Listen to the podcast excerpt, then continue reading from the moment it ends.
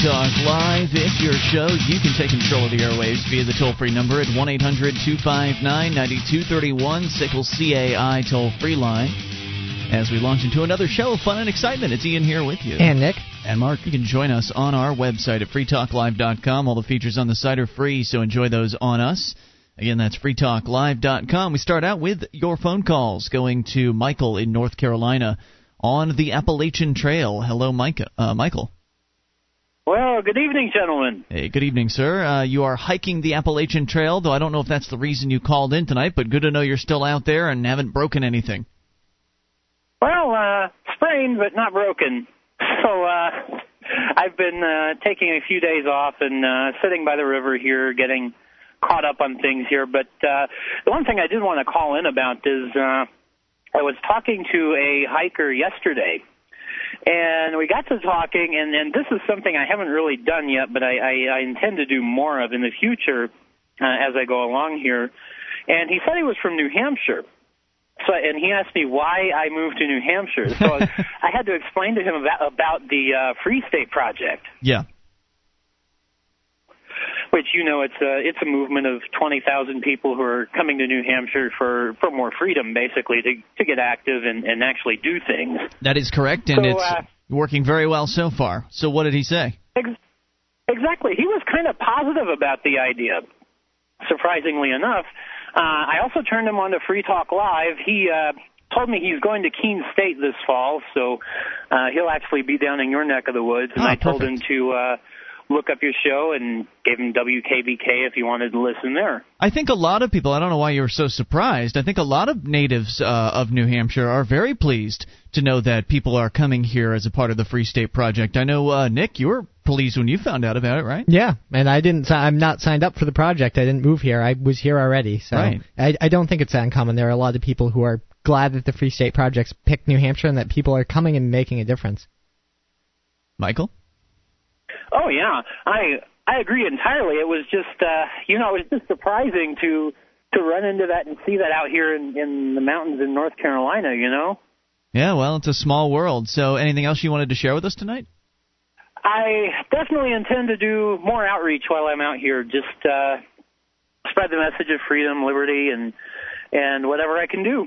Excellent, sir. Keep up the good work. Oh, and, and uh, hmm. one more thing. Yes. Uh, I want to encourage everybody to go to vote.freetalklive.com because oh. Free Talk Live is way back in the rankings, and we need to get get FTL up there to number one. Are we? I hadn't even uh, looked in the last few days. We're about fifth. Okay, all right. We, and we could use a couple hundred votes. That's all it takes. I mean, we've got 3,000 people at the very least listening to the podcast, and who knows how many hundreds of thousands actually listening on the radio. Uh, so if you've got a moment, thank you for the call, by the way, Michael. If you've got a moment, go to vote.freetalklive.com. Uh, it makes a difference for us. It'll only take you a minute or so, and all you need is an email address. You won't be spammed or anything like that. It's just how the the system verifies that you're a real person. So go to vote.freetalklive.com if you want to help us out in the podcast rankings, which would be much appreciated. All right, so we go to the email box. This one is a little strange. It's from Daniel. He says, let's try some free market role play. Let's say you and I grew up in a fledgling free market, and you set up your radio station like you've always dreamed of doing, and naturally, the radio station makes it big. Everyone He's talking in, to you, right? Apparently. Okay. Everyone in your area listens to its plucky brand of local news and talk radio, but then you discover that someone else is occupying the same frequency. By this time, pretty much the whole dial is occupied, and knowing that your station is the most popular, a road owner across town has set up hundreds of small transmitters along the side of his highway, and they replace your signal with their own, with the signal only powerful enough to override yours on his land. Annoyed by how much it's costing them to set up these transmitters, they decide to sue you under the provisions of your deed restrictions or insurance or interlocking protection company arrangements, or however the market decides to police itself, and an arbitrator is appointed to hear the case. He says, I'm going to role play what the lawyer might say and give you a chance to respond. What does uh, what right does a person have to irradiate the property of another person? My client never consented to this, and now it's hurting his business. My client is trying to provide talk radio to his customers, and because the actions of, uh, because of the actions of the defendant, which is me apparently, uh, he has to buy transmitters powerful enough to drown out the signal from this person's unsightly radio tower. I've heard that the defendant uh, owns his own radio show on Free Talk Live. He has the gall to claim that he owns the very frequency that he's transmitting on. This man believes in fantasies, that you can own a concept, an imaginary line on a spectrum analyzer, and uses this flimsy justification as an excuse to bombard my peaceful client's property with electromagnetic radiation that interferes with his ability to service his customers. I ask you, Mr. Arbiter, to do the right thing, defend property rights, defend the very thing that made this society great, and enjoin the defendant from broadcasting this signal into anyone's property who does not explicitly consent. Now, it goes on a little bit more, but this is pretty ludicrous to me. Uh, this this whole situation. Mark, you suggested that uh, that we read this on the air, and I don't even understand why this this case would even get heard in a uh, in a free market arbitrator. Well, he brings up a lot of points that uh, sort of uh, harken back to other um, issues that we've discussed, and I thought mm-hmm. that uh, it might, uh, you know, it, it, it could uh, make some interesting discussion. Okay. Uh, well, and people don't understand this whole, uh, you know, how would certain things work in a free market. The author obviously does, but um, you know, many most listeners don't. Okay, well, I guess the concern here is the main concern is the issue of radio stations uh, transmitting over top of one another, or the ludicrous. Then there's the secondary concern, uh, which is ludicrous, of you know you're not allowed to broadcast your frequencies on my land which is absurd. Right. That doesn't make any sense any more than uh, you're not allowed to fly your airplane over my land. Right. There's that, and you know, then there's you know the pesky laws of physics which sort of get in the way of too right. bad. Uh, these electromagnetic waves are going to go wherever they want to go. Right. And it's not a concept. Uh, you know, uh, it's not imaginary. They, you know, the the electromagnetic spectrum is very very real, and you can uh, pinpoint areas on it. Now, I, you know, I, I guess homesteading. It, it makes sense to me that homesteading uh, you can homestead a frequency. I don't know. It, that sort of makes sense, but at the same time, I can understand where he's coming from when he when he suggests in here that uh, you know you don't own that frequency. What you might do is you have some sort of uh, not really, it's not really a right necessarily, but you were there first on that frequency in that particular area. If, for instance, you homesteaded 101.7 in your town, that doesn't mean that the you know the person in the next town over doesn't have a right to broadcast on that frequency. It's just that in the world of broadcasting, if there's already a signal coming in, it's kind of silly to uh, to broadcast over top of an existing signal because you're wasting your power trying to well, overcome who's already there. It's not silly if the, all the spaces on the dial are taken up. But that's pres- but that uh, the problem there is that if we actually had the marketplace in action, the dial would be unlimited the dial wouldn't necessarily be segmented in the way that it is right now. Right now, the FCC hands down these uh, diktats from on high about what defines FM, what defines AM, and mm-hmm. you know what frequency ranges are, are all operating there. Right, and we're currently working under the sort of the old technology of FM and AM, which now have, has been uh, changed into digital AM and uh, digital FM. Um, and the FM dial has four stations um, inside. The, the new digital FM dial has four stations inside uh, the old uh, frequency. Is is that correct? Something like that. It's it's they've managed to squeeze they've in quadrupled the existing dial on FM. That's true, and that's under the existing FM or that's under the existing FCC uh, dictatorship. Uh, without the FCC around, then there could be all kinds of developments in the world of radio broadcasting that you don't you wouldn't have to go to the FCC to beg them for permission to allow you to uh, to change your technology or to improve things, which is the number one reason why uh, you men- you're mentioning what you're talking about, Mark, is HD radio, which is something most people don't even know about. They don't even know it exists, and uh, it it it probably would be a lot more popular today if it had actually had. Uh, if the marketplace had actually been allowed to work and it, it could have come out when it was originally being designed, which is in the early 1990s, but it didn't really hit the marketplace until the early aughts, the early portion of this decade, and it hasn't really even penetrated into hard, hardly any households or any vehicles, simply because it's kind of outdated at this point, and uh, you know, podcasting and internet delivery are becoming more popular and the, the poor radio industry is running to try to catch up with the rest of technology, but the FCC is holding it back. We can continue this discussion here, and I want to get back to the homesteading issue as well. This is your show. You take control. Bring up what you want. It's Free Talk Live. This is Free Talk Live. It is your show, and you can bring up whatever's on your mind via the toll free number at 800 259 9231. SACL CAI toll free line. It's Ian here with you. And Nick. And Mark. And you can join us on our website at freetalklive.com. All the features on the site are free, so enjoy those on us. Again, freetalklive.com. All the features, by the way, include the bulletin board system. Over 340,000 posts. Serious issues to fun stuff. You'll find it all. bbs.freetalklive.com. That's bbs.freetalklive.com. How much do you spend on coffee? JustPlainJoe.com offers over 60 different flavors roasted to order. Gourmet Arabica coffee beans in whole bean or ground at just $7.99 at a 12 ounce package. It's roasted fresh to order, justplainjoe.com. Most orders delivered within three business days via UPS. Buy five packages and save on shipping. That's justplainjoe.com.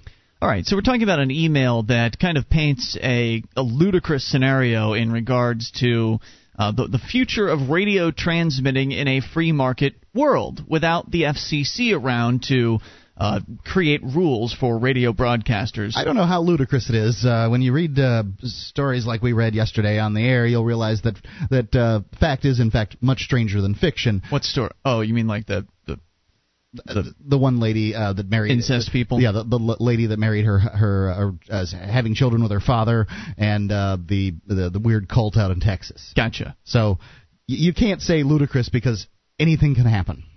Yeah, well, I mean, it, there are a couple of concepts in here that are pretty ludicrous, and one is that someone could possibly take another person to court for transmitting on a frequency because the electromagnetic radiation or the electromagnetic waves are coming onto one's property as though that's some sort of property rights violation. And it would seem to me that in any sane society that would be laughed right out of the courtroom uh, or the arbit- or the arbitration hearing chamber or whatever it would be called. Uh, but the other question here is, you know, well, how would the homesteading thing work, or would there even be homesteading? Because if I'm in one town and you're in another, and we both want to broadcast on the same frequency, I think that's okay. I mean, I don't think that that person has a right to the frequency. I just think that hopefully society, eh, whatever form it takes, would come up with a set of standards for what is appropriate and what is not. Maybe the industry would come up with those standards. I don't know who would do it. The arbitrators. It would be their professional job to determine these things. Uh, so, if you were to, for instance, flip on your transmitter first within a certain area and that gives you a lot of um, you know that that in and of itself is just like homesteading some property. If you manage right. to get to a piece of land first, just like they did when they were um, colonizing America here, you got to a piece of land first. You you put your little um, you know stake in the ground and you started working the land and building a house and that kind of thing. Yeah, that counts for something.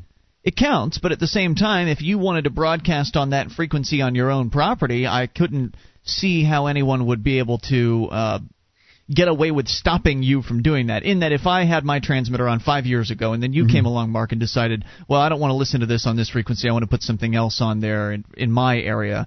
I don't see what the problem exactly would be with you doing that, except for the fact that you yourself would be restricting your your broadcast ability by cutting into my existing signal. Right, you'd have some difficulty. Um, it, one would assume that uh, that they would uh, that, that somehow the marketplace would come up with some standardization so that they could have little talking houses, as they're called, little little FM trans uh, no, they're AM transmitters that go mm-hmm. on 1610 and 1620. Um, I used to have one at my house, and as all you had to do is di- dial into that, that particular dial position.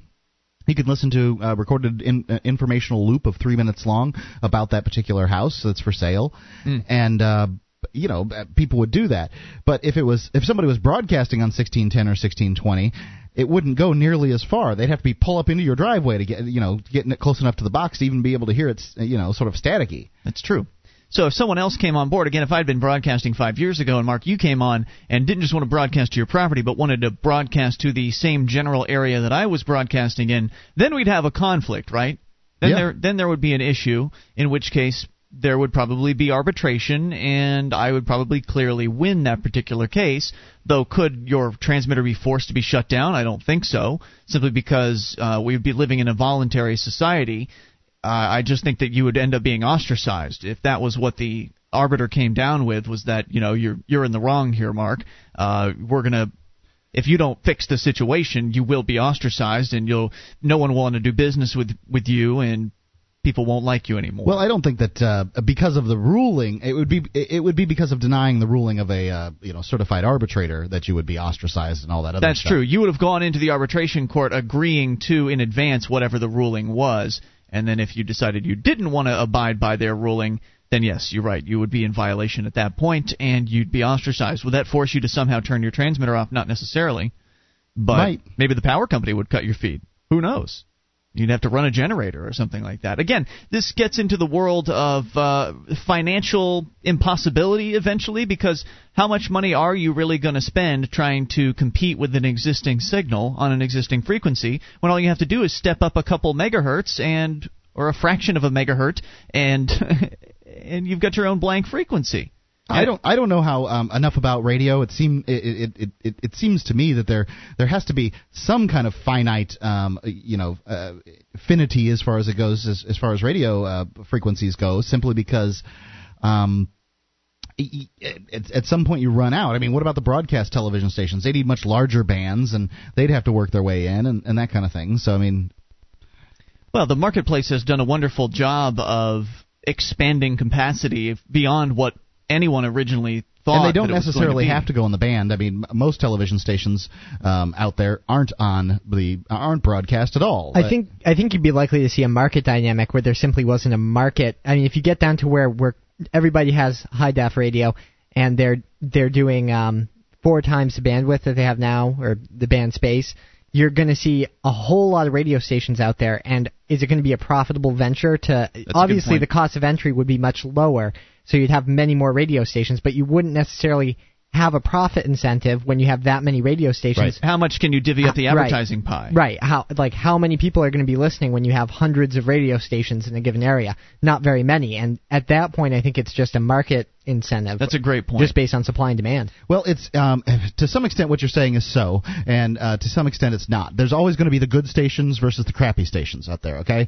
Um, and the the people are going to listen to the good stations. They're just gonna do that. In the same way that uh, most people listen to the the big television, you know, watch the big television station in a given town, and uh, or you know the, the big three or four, depending on how size uh, how large your town is, and they don't watch uh, you know uh, Mystery Th- Theater 2000 or whatever. They're they're they're not watching the the little stuff and the the higher um, numbers. So you know, there's always going to be the uh, the good ones and the bad ones. There will be, but the better stations, one would assume, would have more resources in terms of capital, and they'd be able to, if somebody was starting to try to broadcast over them in a given area, they'd e- even if they couldn't take it to arbitration, they'd probably be able to outcompete them by, you know, Well- upping their the power for, of the transmitter. I mean, that's you're getting to the point where the good stations they're good and they're not going to have to worry. Where you might see people overlapping is if you know you have a couple guys who have you know tiny transmitters in the same general eh, town trying to you, you know they might fight it out, but there's not going to be a whole lot of of money in it for them. Hmm. So I think just naturally you'd see a market process that would say it, the market kind of lends itself to stability eventually. You know, it's always in flux, but it tends to find a It balance. does do that.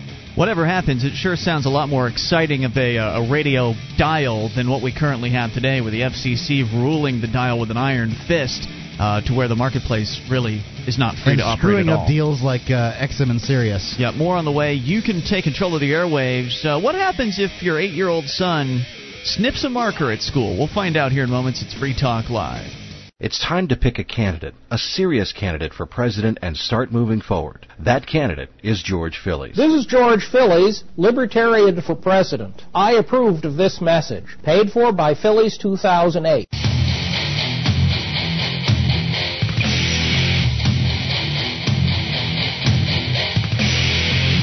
Free Talk Live. You can bring up whatever's on your mind via the toll free number at 800 259 9231. That's the SACL CAI toll free line, and it's Ian here with you. And Nick, And Mark. You can join us on our website at freetalklive.com. The features on the site are free, including archives, an entire year's worth of the show, front page of the website for your downloading convenience. Go and get them on us for free at freetalklive.com. Do you have a company that needs to try something new in the area of collections? SACL CAI does collections early out billing, and they purchase charged off receivables. SACL's employees are trained in resolving issues for your customers and treating them with respect. They know that not only do you want to collect your money, but you'd like to keep your clients too. SACL CAI. Check out their banner at freetalklive.com. That's SACL CAI. All right, so you can bring up whatever's on your mind. In the meantime, we go to a little news item here out of 9news.com. Adams School District 50 is defending its decision to punish a third grader for sniffing a Sharpie marker. That's a good idea. Eight year old Ethan Harris was originally suspended from the elementary school for three days. Principal Chris Benish reduced the suspension to one day after complaints from Harris's parents. Harris used a black Sharpie marker to color a small area on the sleeve of his sweatshirt. A teacher sent him to the principal when she noticed him smelling the marker and his clothing. The young man said, It smelled good. They told me that's wrong. Ethan's father, John Harris, says the school overreacted. Don't touch it, son. It's dirty. I mean, you're not giving the kid any kind of explanation. Ethan's father says the school overreacted for treating Ethan as if he was huffing or inhaling marker fumes. I think it's outlandish, said his dad. It's ridiculous. Ethan shyly shook his head no when a reporter asked if he knew about huffing. He does now, though. Mm-hmm. Benish stands by his decision to suspend Harris, saying it sends a clear message about substance abuse. This is really, really seriously dangerous, said the principal. In his letter suspending the child. If it's so dangerous, why do they give the markers to the kids? I mean, it's isn't it just like handing them a loaded gun, apparently so. facing towards them? In his letter suspending You the know, child. I remember, I remember when I was in school, they had the, they didn't have. They, I I don't. I'm sure the Xerox technology existed. You know, photocopying existed, but a lot of stuff was done on mimeograph machines. These uh, these uh, it made purple uh, ink instead of black. Do you know what I'm talking about? I remember carbon paper, but I don't know No. about a mimeograph. This this thing uh, was hand cranked by the teacher. Crank, crank, crank, crank. I, I sound so old. Um, Yeah. and it had ink on it. I don't even know how the thing worked. Okay. Nick over here's never even seen carbon paper. I've heard of carbon paper. and everybody would get one of these things, and usually and often they would be fresh, and you just watch the whole class in a wave lift up the paper and smell it, um, because Really? it, it smelled like something I don't know what ink mimeograph ink, and uh, it was just it was kind of strange. All the kids, like things that sm- that smell funny, But right? There you go. It smelled funny, and people would smell it. So I I don't know, I, and I have no idea if mimeograph ink will, if you huff enough of it, if it'll get you high or anything like that.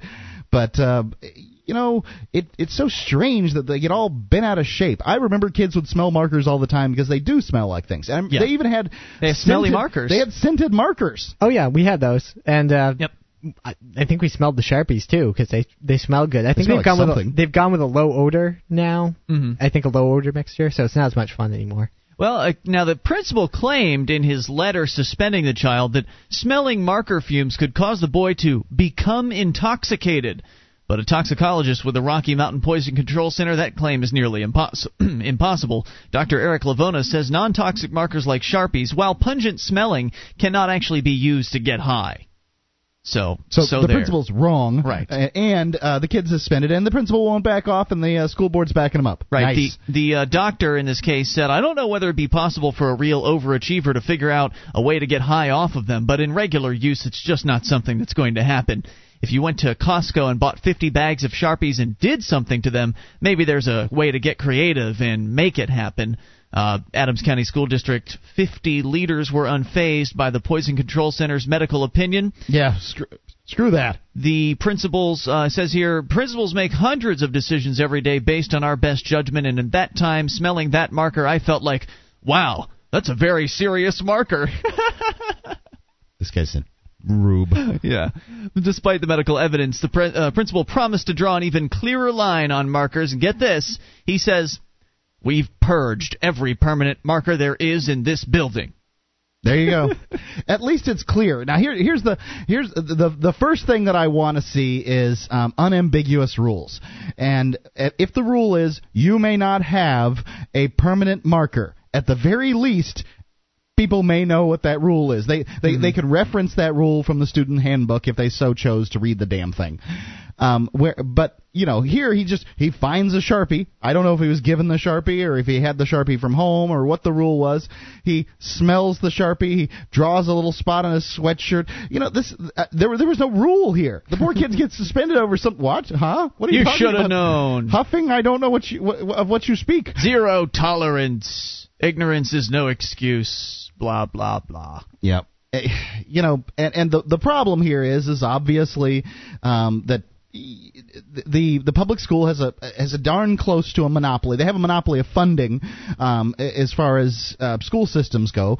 If you want to send your kid to private school, you can, but you still have to pay for the public school. If you want to Mm-hmm. homeschool your kid, you can, but you still have to pay for the public school. So they have a monopoly of sorts. And you know, if if I got to make this choice at my private school, believe you me, they would uh, they would think about it differently because well, my my parents could say, you know, this is stupid, and there's a lot of schools he could go to.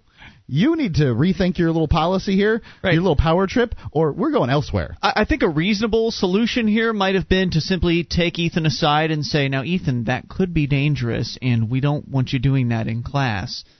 Those And then- markers are poison. Yeah, and they're then- deadly, deadly poison. Right, and then the him- devil lives in them. Right. Then let him go back to his chair. Okay. Yeah. Leave it there. Talk about overreaction. By the way, Ethan says he's happy to be back in school after his suspension, but he did They, confide they haven't crushed his little spirit yet, have right, they? that uh, that he worried that the school's disciplinary action might hurt his dream of one day becoming a professional football player. Ah, the, the the permanent record. No, don't worry about it, Ethan. Um, just go out and uh, fight some dogs against each other and uh, smoke some crack cocaine, and you'll make a fine, fine football player. The toll free number here for you is 800 259 9231. It is high time that people uh, get rid of these government schools by whatever means necessary. I don't know what it's going to take. I don't know if it's going to be some sort of market based phenomenon that actually uh, finishes them off or some combination between that and political activism, but it's time that people stopped, number one, paying for this, these, these pri- uh, not private, but these government schools, and number two, sending their kids there if your kid gets suspended from the government school, you should consider that a good thing. Don't be in a rush to send them back. In fact, use that as your opportunity to look at other options and ideas as to how to, to educate your your child as opposed to putting them in these government indoctrination camps where they're treated like dogs almost. Let's go to your phone calls and you can bring up anything. Talk to Dave in Waterloo. You're on Free Talk Live. Hello Dave. Oh, it's me. Yeah. Oh. Oh wow, this Sharpie is really good, man. Oh Yeah, yeah. get all hepped anyway, up before I, you come I on the air. What's up? you About uh, about radio, actually, uh, about radio and the FCC and the CRTC and all these uh, entities that uh, stop the industry from growing. You see, there are concepts like uh, time division, uh, multiplex. Uh, Access and uh, code uh, division, multiplex access. And all I don't think most of our listeners are familiar with those because I know I certainly uh, am not. Well, these are these these are techniques in order to uh, cram more signal into the spectrum. So basically, what we've got is uh, are, are situations where the technology is available to allow this uh, scenario where you've got uh, your friend in uh, in uh, Beetleburg and your other friend in in uh, Charlietown, and and they're both trying to transmit on the same frequency. But with, with this uh, technology that's been around for such a long time, i it's possible to transmit both transmitters at the same time. You just have to have the proper uh, receiver, the proper ki- kind of transmitter, and all of this because the FCC has its head in a special place. Yeah. Uh, we can't get a we can't get ahead with this stuff. They keep on uh, uh, imposing their rules on what's happening in the industry. So. That, that's that's basically what I wanted to Yeah, say. you Now I'll nailed go back it. to I my mean, the te- sharpie and uh, keep on sniffing. Thank you, dude. We appreciate the call. The technology is out there, and it would have been here decades ago if the FCC hadn't been in the damn way. More coming up. You can take control. This is Free Talk Live.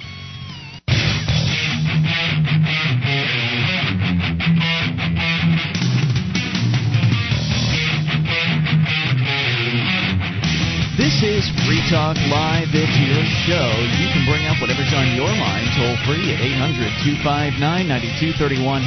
That's the SACL CAI toll free line. It's Ian here with you. And Nick, And Mark. Join us on our website at freetalklive.com. All the features there are totally free.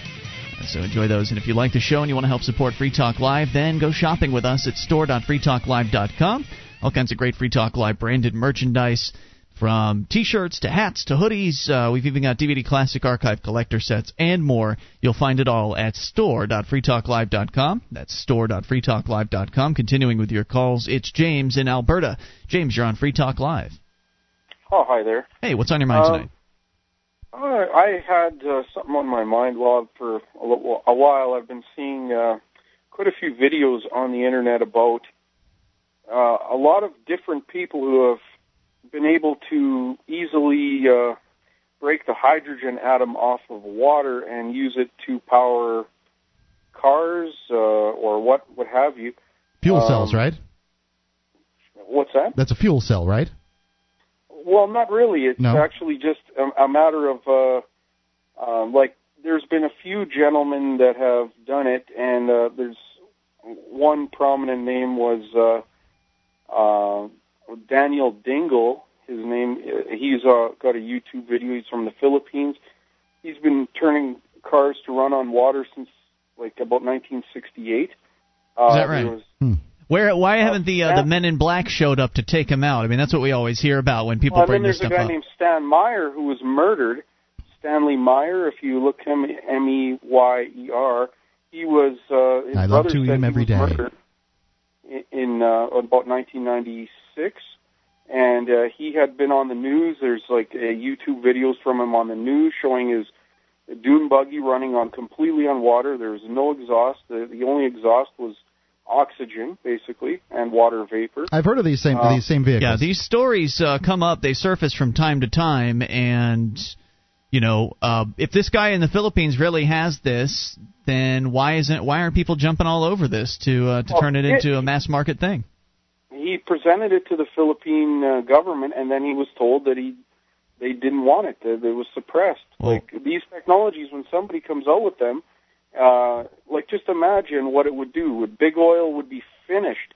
But I think there should be Well, why would he present it to the Philippine government? Why wouldn't he take it to some uh, business that can actually do something with it? Well, that's what Stan Meyer did. He had a uh, what they said was he, somebody had invested multi millions of dollars into into the project to uh, get it going. As soon as that happened, he supposedly comes out of a restaurant, screams, "I've been poisoned," and he died right there, and he was poisoned. And uh, I mean, this is all shown on a like. There's this website called waterpoweredcar.com, and there's videos there, and there's there's a story there on everything. So the And- guy still, the guy down in the Philippines, you're saying he's still alive? I don't know if he's still alive. Oh, The- okay. The video seems like it was made f- about four years ago or so Gotcha. on YouTube. Here's what I would like to know. I mean, if there's this problem, then and and again, these these claims come up on the show from time to time. So maybe you can address this. If there's this problem with people having their inventions, uh, you know, stolen from them or having themselves killed, Suppressed. or in some way sup- the information being suppressed, if that really is a problem, then why doesn't one of these inventors? I understand he, you know, he wants to profit from his invention and everything like that, but it seems, I mean, if you look at the history of this, these allegations about all this suppression, it Right. seems like it's impossible to profit. So why not Inventing release? a car that is uh, that, that that you know runs on alternative fuel or even uh, just really good gas mileage could kill you. why not release the plans on the internet? So anybody anywhere could build these things for themselves, and then there would be no more suppressing it. Why not? Well, I, that's a good question, and I think people have tried, but I don't. I don't see anybody Tried? successfully coming out and doing it. Well, there's no there's no I- try. You either do or you don't. You either upload the plans and put it on a website and spread the word, or you don't do anything, and there's there's no in between. Yeah, and I just wish somebody. I, I, I just hope the the alternative uh, radio world would sort of step up and and people out there try this, do do it, get the technology out. Imagine what this could do. This would change the world. I'm sure, Sure you're not would. the only person who's imagining that, and you're not the only person who's trying it. Um, I just have to question what the feasibility of, of the technology because I'm skeptical. I, I know the process is electrolysis of water to split water into Yeah. hydrogen and oxygen. It takes a lot of electricity to get a little bit of hydrogen, and I'm just wondering, are these systems That even was the- feasible? Because Right, and that was now um, Stan Meyer had shown this how he he he didn't want to release uh, his secrets. He had a bunch of patents. He's got all these patents that are documented on his on that website there, water powered car. And uh, I don't I honestly don't know. I'm just trying to figure out why uh, nobody's really talking about this, and it just seems like uh, something should be done about. it. There was a, a guy recently named John Kanzius. I don't know if you've heard of him. No, He no one's heard of any of just these on- people.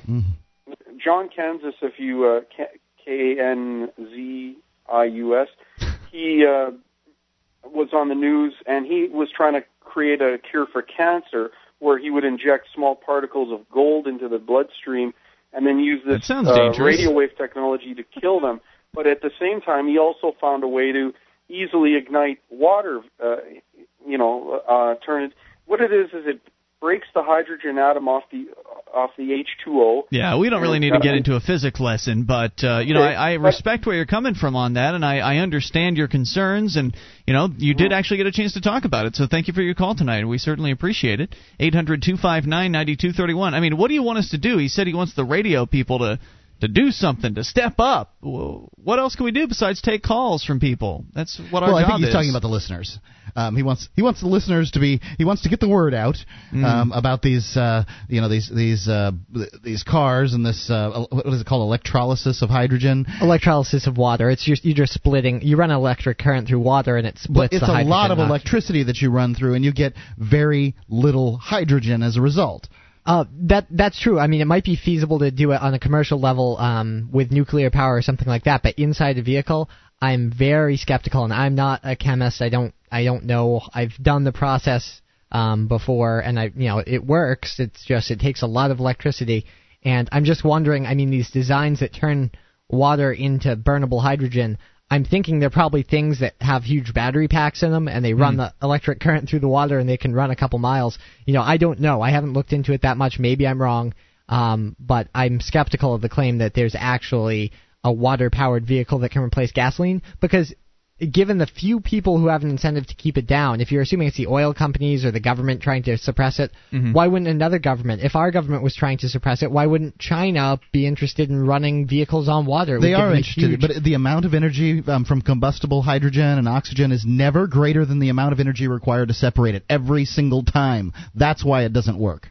Absolutely. So, so you're telling me? Let me see if I understood you correctly. It takes a s- it takes X amount of energy to actually separate the atoms in the first place, Mm-hmm. or to separate the molecules, and then whatever you get out of burning the hydrogen after the fact is less than X. Right. yes. So it just doesn't work. Well, it it does. I mean, if you're facing an oil shortage, you can't. I mean, theoretically, you could turn electricity into powering a vehicle and it'd be more efficient. But if you need a combustible fuel, um, it might make sense to make hydrogen out of nuclear power, solar, wind, if if that if it was needed and there was an oil shortage. Um, but right now, I just don't think there's the profit motive to really run vehicles on hydrogen. Maybe one day, if we start running out of oil, Right, it'll and- make more sense. And the suppression stories they they make they don't make sense in the internet age. I mean, back in the late '70s, if someone came around and told these stories, then it would be, ooh, yeah. oh, I was sounds- told one of those stories in the 70s, and and uh, you know it, it's very interesting of the battery that of the car battery that would not die. You know it Yeah. it, it went dead. Was it suppressed? Of course it was. Right. You know the, the the car company guys, Men in Black came and uh, slapped down some cash and uh, you know told the guy that you know we're, we're buying this and it was it's been put in a warehouse in Detroit or somewhere and never been heard from again.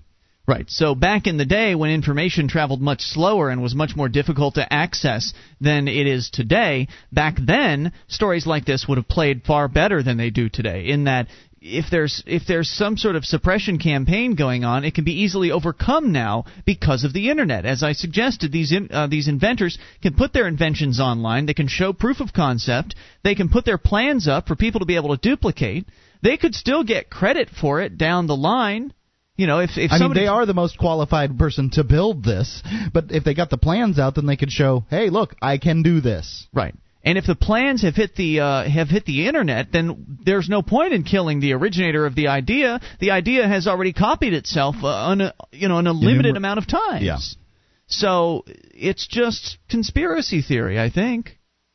It's all I can come up with. 1 800 259 9231. That is the SACL CAI toll free line coming up. Somebody, some state legislator in Illinois, says it's dangerous for kids to know about atheism. I want to hear what he has to say here in moments, and we'll take your calls about whatever's on your mind at 800 259 9231. You can take control of the airwaves and bring up anything. That's why we call the show Free Talk Live. 800 259 9231. Hour number two is coming up.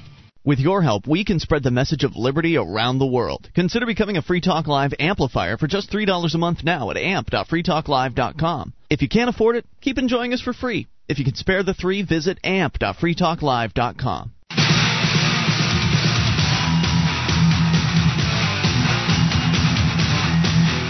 This is Free Talk Live. Live. It's your show. You bring up anything toll free at 800 259 9231 as we launch into hour number two of the program. It's Ian here with you. And Nick. And Mark. You can join us on our website at freetalklive.com. Features there are completely free, so enjoy those on us.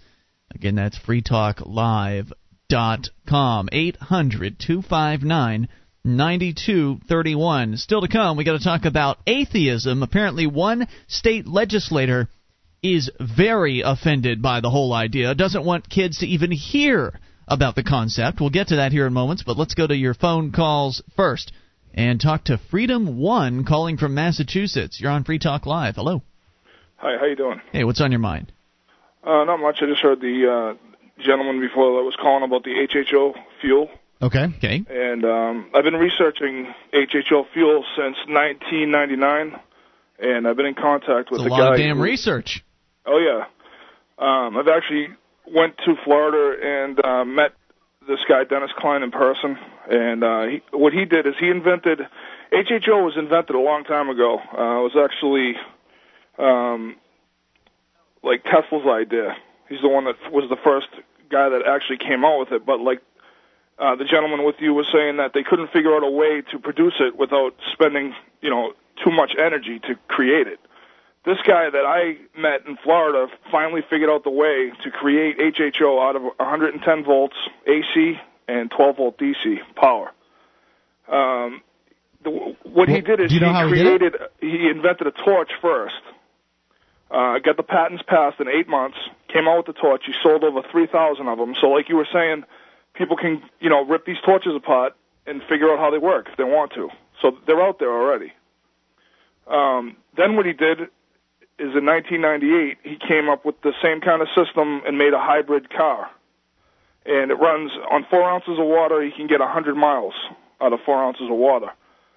Um, I have his phone number. I was wondering maybe you guys uh, could give him a call and try to get him on the show. Yeah, And, I, I uh, really, you know, this isn't that kind of a show. We don't do re- really interviews very often. Uh, somebody has to, I have to really be interested in seeking out uh, an interview, and it's not really a science kind of show.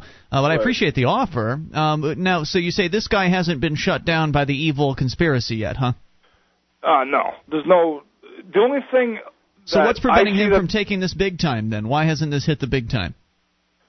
Well, he's waiting for his patent. He's got he needs 32 patents. He's got 27 of them passed. Now, like I said before, So it's the actually torch, the government then. You're you're saying it's the government slow bureaucratic process that's holding all this up? Yes, uh, actually, he's already the government's already has his technology. They've already created it. They're working on uh, Humvees right now and it? tank technologies uh, with the fuel systems that he's, he's got. The government doesn't Um, make tanks. No, the Companies well, make be- tanks. Yeah, private companies. Right. They'd be doing He's working with the companies. The the the Humvees are the first thing that he's been trying to work on. That's been since uh, '98. Great. He's been working well, why would we need to interview him then? I mean, if he's already getting the you know the contracts Well, you and had the some deals. questions about why um, they don't come out with these things. It, I mean, this guy was on the news, but the problem is he's not on the national news. He's on local news. Now, you would think that if this was true, wouldn't this be blown up real? You know, it would be blown up nationally. So You'd think so, yeah. So why yeah. question So what it? I was thinking is something's wrong here. There's a problem, and I was thinking "Man, this ain't real. So I called the company first. I got a hold of him. I talked to him. I um, made reservations to go down to Florida. I I looked at this thing in person, the torch. He shows you a demonstration of how the torch works. Why does he show you? Why does he show you? Yeah. Because on his website it says if you want to request a, a viewing of of the invention, you can come down and see it before you buy it. So is that um? It, it, oh, so you're buying it? Did you buy it? No, I didn't buy it. I I. I wanted to actually. I want. I don't have the the money to buy it, and I don't use a How much does it I mean, cost? if I buy it, plus I'm not a scientist, so I can't rip the thing apart and try to figure out how it works. If I knew somebody that. When you you know, call it a torch, is it is this a flashlight? Or are you using the British term for for flashlight? No, no. This is a this is an actual uh, torch, but instead of using acetylene and oxygen, this uses water. It converts the water inside the unit into HHO fuel. Now, doesn't aren't the uh, HHO um, trademarks that are out there um, currently associated with an unproven state of matter called magnegases, and uh, uh, you know a, a, theory about uh, magnecules, which are um, you're way over my head right now. I, I, I think that this is I, I think the science has been uh, disproven at this point.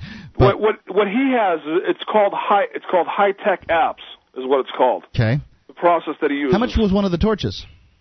It's twenty five hundred bucks. Twenty five hundred bucks for a torch? Well, yeah. we should just go and get one now, and uh, we can convert it for the car. Well, it's not that easy. That's what I'm saying. if you knew how, to, if you knew how, if you were a scientist or whatever, you know, if you knew how to do that, I would suggest to do it. I know there's thousands of people that have done that that could figure out how to do that stuff. I just never went to school for any of that stuff. I mean, I, I can get how you you could get a lot of hot combustion out of hydrogen gas being burned through some kind of torch system, maybe combined with the oxygen from the electrolysis. I just don't, you know, I don't really, and I'm not a scientist either. I'm not getting how you're getting enough volume of gas to get. I'm, I'm assuming it powers a car by compression, like any other fuel. You got to move well, pistons. It runs, ex- it runs exactly like propane would run on a propane engine. It's the same exact thing. It will work on a combined uh, gas engine. The only thing is you have to change the um, the fuel injectors.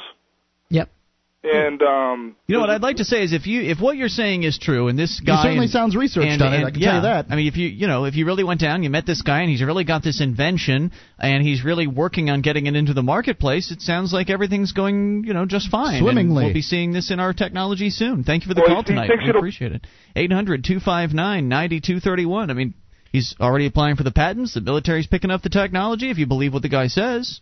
I mean, I know you can run vehicles on propane. I don't know about this technology. I'm still a little bit uh, skeptical about it. Of course, um, I am too. It, you know, generally these tech. It might be a start. I mean, you might be onto something, but generally these technologies to be viable take a long time. We have electric cars right now. They're you know they're not that good as far as the range you get compared to gas. Yeah. It's just not worth the trouble. So you know I'm not I'm not saying there isn't technology out there where you can run a car on water. I'm just saying I don't think it's at the commercial stage yet. I don't know. Maybe it's closer than I think it is. And yeah. if, you know if it is, if great. it's on that path, then we'll hit, we'll have it in our technology soon, and all will be fine. Yeah, I'd love to run a car on water. I just don't, you know, I'm skeptical of whether we're going to see it anytime soon. Let's go to the phone calls and talk to Jeff in Louisiana. You're on Free Talk Live. Hello, Jeff. Yes, hey, this is the um, progressive guy who's scared to call your show. Oh, I don't right think you're scared to call. You've called before, as a matter of fact.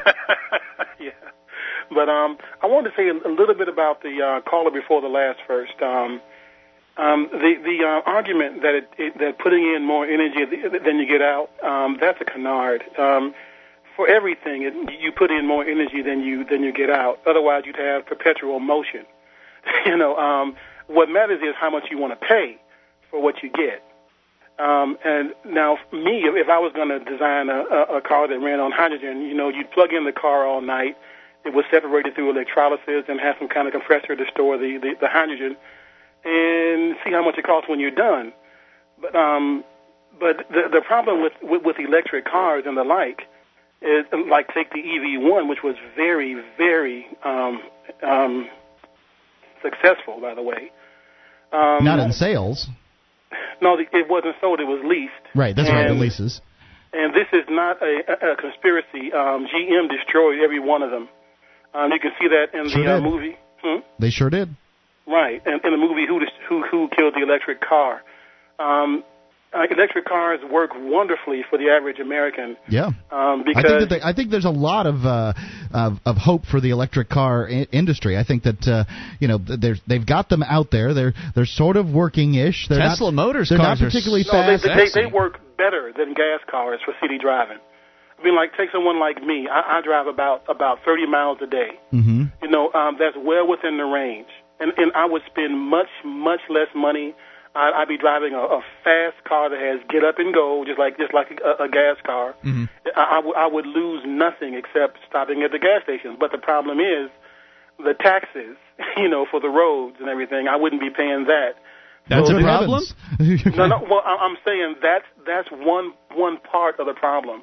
You know, the, the way all this stuff is interlinked. If everyone were to switch to, to electric cars right now, who would pay for the for the uh, roads? Everyone's not going to.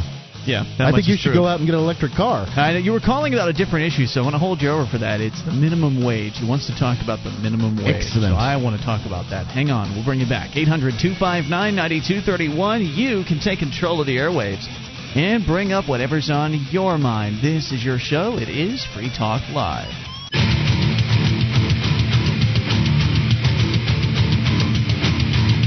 Talk Live. It's your show. Bring up what you want toll free at 800 259 9231. SACL CAI toll free line. It's Ian here with you. And Nick. And Mark. You can join us on our website at freetalklive.com. All the features on the site are free, so enjoy those on us. The features include the wiki, over 1,500 pages created by listeners like you. Go and get interactive at wiki.freetalklive.com. You can edit virtually anything there. It's like the listener editable version of our website. It's wiki, W-I-K-I.freetalklive.com. Is another fad diet really the answer to losing your extra pounds? Are working out and eating right no longer working to help you lose weight? If you can relate to that, then go read the story of a doctor who lost 37 pounds in one month and has kept it off. See the actual before and after pictures and read his story at notfatanymore.com. Want to get off the fad diet roller coaster and uh, forever? Then check out notfatanymore.com. All right, we continue with the calls, and Jeff in Louisiana is still on the line with us. Jeff, uh, Jeff a self-styled progressive, and uh, you finally have called in. Uh, we've actually heard from you in the past. Uh, you'd sent a couple emails recently, which we uh, subsequently uh, had fun with on the air. But here you are in person to discuss an issue that is near and dear to your heart. Go ahead, sir. Well, I wouldn't say I think about it that much, but I do feel that you know, and and please forgive me for comparing you to Republicans, but it, it, it does seem like your arguments on this matter um, they mirror the, the the standard Republican arguments. Um, you know that oh, if you raise the minimum wage, you know, you know, dogs and cats living together, and every, everyone goes out of business. Um, and, no, and I don't think we've made that argument. No. well, it's it's extreme, but uh, yeah, you'll you'll you'll you'll see people that uh, lose jobs um, if you raise the minimum wage. I can show you statistics on it too if you'd like to see it. Um, you'll see you'll see some businesses go out of business. It, it's rare, but um, you know, business is on the edge. It does I happen. Think, I think it's unprovable. What's that? I think it's unprovable. It's unprovable No, that now- it's now unprovable that businesses go out of business because of the increase of um, of minimum wage. That much is true. It is not unprovable that people lose jobs. You can get it. I can certainly um, provide you with anecdotal evidence of, of employers that say, "Yeah, I'm just going to not hire people. I'm going to, you know." Well, that's not that's not a person losing jobs. You know, that's a job not perhaps not being created, but I really see. no, that's a, my- that's a gro- job being my job. destroyed. You understand? I mean, Mm-hmm. like if if if I at my pizza parlor employed four people, and then the minimum wage went up, and I decided I'm going to now employ three people, has a job been created, lost, or destroyed? Well, that's a that's a bad um, example since uh, pizza parlors have have an, an exemption. They can pay you pay you what two fifty an hour. Now, Why can they No. do that? Where? Um, well, because of tips. No, no. This is I, I was you know you you could as far as a waitress, uh, waiter or server goes. That's right, but not a person making pies and delivering pies. Okay, right. But um, you see, me, you know, um, I've okay, I've been working for 20 years, and Okay. I, I've had a, a number of jobs, and and I and I, I've been I've been in management, out of management, and whatever. And, and right now, I'm ab- about to get back into management. And some of the arguments you're making, you know, um, at least for a successful business, they they just don't they, they don't wash. Well, it's not for the successful businesses. It's for the unsuccessful ones, the ones Right. that are on the edge. They still provide people with food, and and you know they still provide people with money that they can buy things. Right, the minimum wage, raising the minimum wage hurts people that are the, the the the businesses that are having a tough time paying the rent and paying all their bills every single month. If then all of a sudden their costs increase again because of the government deciding minimum wage should go up, there are only so many ways they should deal with that. But that's not really even the fundamental issue. The fundamental issue is a personal freedom issue. And I don't know if the Republicans approach it from this way. I don't know what their viewpoint is, sir, so I don't claim to know that, it's but exactly what yours is, personal verbatim. personal freedom? That's No, no, that's I'm, the I'm issue. talking about the, all the arguments you made against it last week. That's their position. Well, I don't know. I'll take your word for it. Whatever. I don't like, you know, we agree with them on some things, we agree with the Democrats on other things, whatever. Anyway, my point here is it's a personal freedom issue in that shouldn't I as an individual be free to contract with another individual to get paid what it is I'm interested in getting paid? No. Really? there no. you go. That's the I- I'll, issue I'll then. just, I'll just say it. I'll, You don't say believe in freedom. That's I just the believe- problem. I do believe in freedom, No, but you I'm not. don't. I'm not going to get trapped. See, that's a logic trap, but I'm, I'm not going to bite it. I mean, you can you can word it so I, I have to answer it yes or no, but I'm going to say no because you can't do it with a child, can you? Do what with a child? Children should be You- able to work too, hire, sir. You, you can't hire an eight-year-old child, can you? Only because of the federal government, children should be able to work as well if they want to. Now hold on, before you go on um, any further, if um, yeah, I can. If I'm a movie theater, I can hire an eight eight year old child, or if I'm a farm, I can uh, put my eight year old child to work on the farm. So I guess that's not quite true. Eight year old children can be put to work, and they can work darn hard on the movie set. Well, that's true, but you have to make sure you know they they, they get their So- schooling and everything. But, but you're so right. there you're you right. Go. a- a Um, good- y- good it's it's the politicians rewarding their friends and punishing their enemies. They decide who the kids can work for and who they can't. Well, but I think the way they've handled that is pretty good. You know, um, I, I really do. But, That's your opinion. But, but your your arguments, though, you know, they are canards. They they are. You you can't prove them, but you say them. Well, let's You know, ju- and and and again, look at Colorado. Look at Florida. Well, look at New Hampshire. I remember when the minimum wage here was 5.15 and I didn't know anyone who was working for 5.15. Burger flippers were making 7 and 8 dollars an hour because the market sets the minimum wage even for high school kids at well above what the minimum wage used to be. Now they've increased the minimum wage, but almost everybody still makes above that. I really think it's the unions that lobby for a minimum wage because in most union contracts they're paid by a multiple of the minimum wage. So if it's $6 an hour your contract says you're paid four times minimum wage to start, you make 24 an hour, and those are the people who have the lobbying power, not the not the people sweeping the floor at McDonald's. Right. Nobody's lobbying for the uh, for for the, the the illegal immigrant that's or you know the immigrant that's working for uh, uh, minimum wage or the high school kid. You can believe the politicians don't care about them. They don't vote and they don't care. There are plenty of Americans who are, who, who earn minimum wage. You know, and um, But are- are they maybe heads of maybe household? New Hampshire. Are they heads Um, of household? Sometimes they are. Well, Yeah, sometimes yeah, like about 3%. percent of the time. but let me be frank. If they're making minimum wage, which I don't even know what it is, 650, they're probably not worth much more than minimum wage. To be honest, if all you can make is minimum wage, you're doing something wrong. You can go stock shelves at Walmart for more than that, at least in most places. Yeah, you you'll can. start probably about eight. If I you mean- speak English and you have the use of both of your hands, um, you, you, I mean, you you should be worth more than minimum wage. But let's go. Let's get But away from but all see, the you're, You're making statistics. my argument for me. Yeah, You're saying that folks should be making more than five fifteen. absolutely That's what they you're should. Saying. They should. I'm just saying to you that uh, there's no reason that the government needs to get involved in that particular arena. Now, what if I don't speak English and I don't have the use of both of my hands? Should I be able to work for the food that I eat? Should I have that right? God, no, this I shouldn't. Is so this is so pathetic. They're Let me- pathetic. Are there people out there that don't have use of their Americans, hands? Americans are the most productive workers on earth. Do you know that? Okay. We Sounds are. hard to believe, we, actually. I'll translate that. We earn more dollars for our employers than other people, like say, say France, whatever. Okay. I believe, Okay. I'll go for that. Sure. We're, we are we are the most productive. We have the fewest vacations. Okay, they can afford. Okay, like you, you just said. Okay, the, the the minimum wage goes up from five dollars to seven dollars. We have to we have to fire three people. The extra two dollars an hour. Okay, two bucks an hour. Think about that. I'm, I'm thinking about it. I'm telling you, it's not the big That's- that's- businesses. Look, that's if you want to, if you want to talk about Nike day. or you want to talk about Walmart or you want to talk about one of those, um, you know, those locations, fine and dandy. You're right. They can handle it. But it's mom and pop's pizza shop that takes the hit, dude. Sixteen dollars per person. You just act, I mean, you say you've been in management, I, but I find it hard to believe that you've ever been a business owner. I don't think you really have that I perspective. Jeff, hang right on. I'm going to bring you back for more of this because it's interesting discussion. Always good to have opposition on the line here. And if you want to talk to Jeff, he's a uh, so-called progressive, meaning he's progressing towards socialism. We'll talk to him here in a moment. 800-259-9231 if you want to get on the line with him. I want to bring it back to the issue of personal freedom here because, and I really want to focus on that. This is Free Talk Live. Would you like to help others find Free Talk Live? You can help us advertise, market, and promote the show at amp.freetalklive.com. Consider becoming a Free Talk Live amplifier now for $3 a month and get some cool bonuses at amp.freetalklive.com. This is Free Talk Live. You can bring up anything toll free at 800 259 9231, SACL CAI toll free line. It's Ian here with you. And Nick, And Mark, join us online at freetalklive.com. All the features on the site are free, so enjoy them, including the updates. Get on the list. We'll keep you in the loop whenever you need to know something fresh about Free Talk Live. Just go to updates.freetalklive.com to get on the list for free. That's updates.freetalklive.com.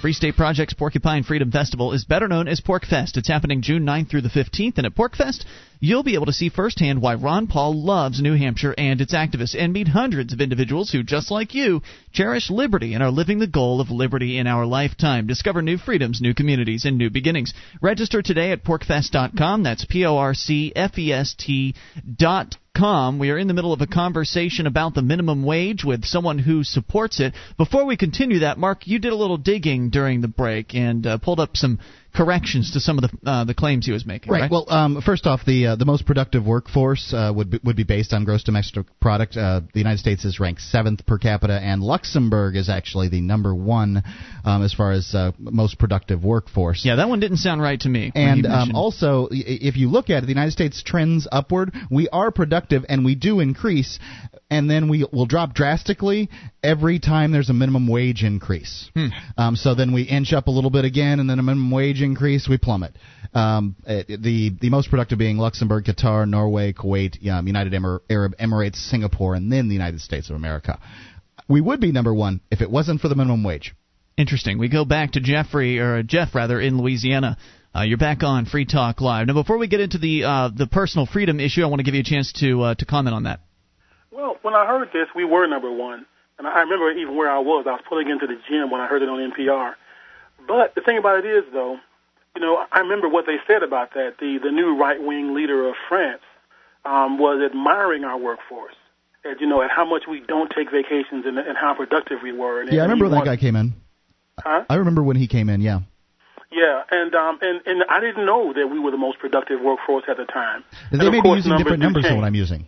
They may be using some different numbers than I'm using, and Mhm. you know, you know, when it comes to economic numbers, you can twist them to look make it look like whatever you want to look like. I'm looking at gross domestic product, and what I thought was most interesting about it is um, the hit that it takes every time minimum wage gets increased. Now we understand that you know when it comes to big companies, you don't care if you put the screw to them. But what we were talking about before, Jeff, is these mom and pop businesses. Many of them who might be on the edge. You know, they might just be getting the bills paid every single month, and you were making it sound like oh, it was no big deal to uh, you know to give people an extra buck an hour. But you know that fi- extra fifty dollars or hundred dollars it depends on your staff, depends on how many staff members you have. But that extra amount of money every single week might be what it took to pay the rent, and that may result in those businesses getting shut down. You don't care about that, though, do you? Well, I do care about that, but see, you're you're again you're, you're throwing in a fallacy. For instance, my daughter who earn, who earns minimum wage, Mm-hmm. she she's she's 17. She she works at, at a, she she flips burgers Yeah. after school. You know, she doesn't. Well, when I say it's 16 bucks per day, that was for an eight-hour shift with no lunch. You know, the average person who, earn- who earns minimum wage is not working full time. Right, that's correct. That's true. You know, and um, but but see, the, the thing about it is though, you know, we just don't have any any history of of the the workforce falling because you know we got more rights or got a minimum wage or, or whatever. You just get folks whining about it. You know, and that's one thing. I, and I hate to call you the right because you're not, but there there is this there is this um this fear of treating the folks right. You know, uh, because the, because a business is going to hurt.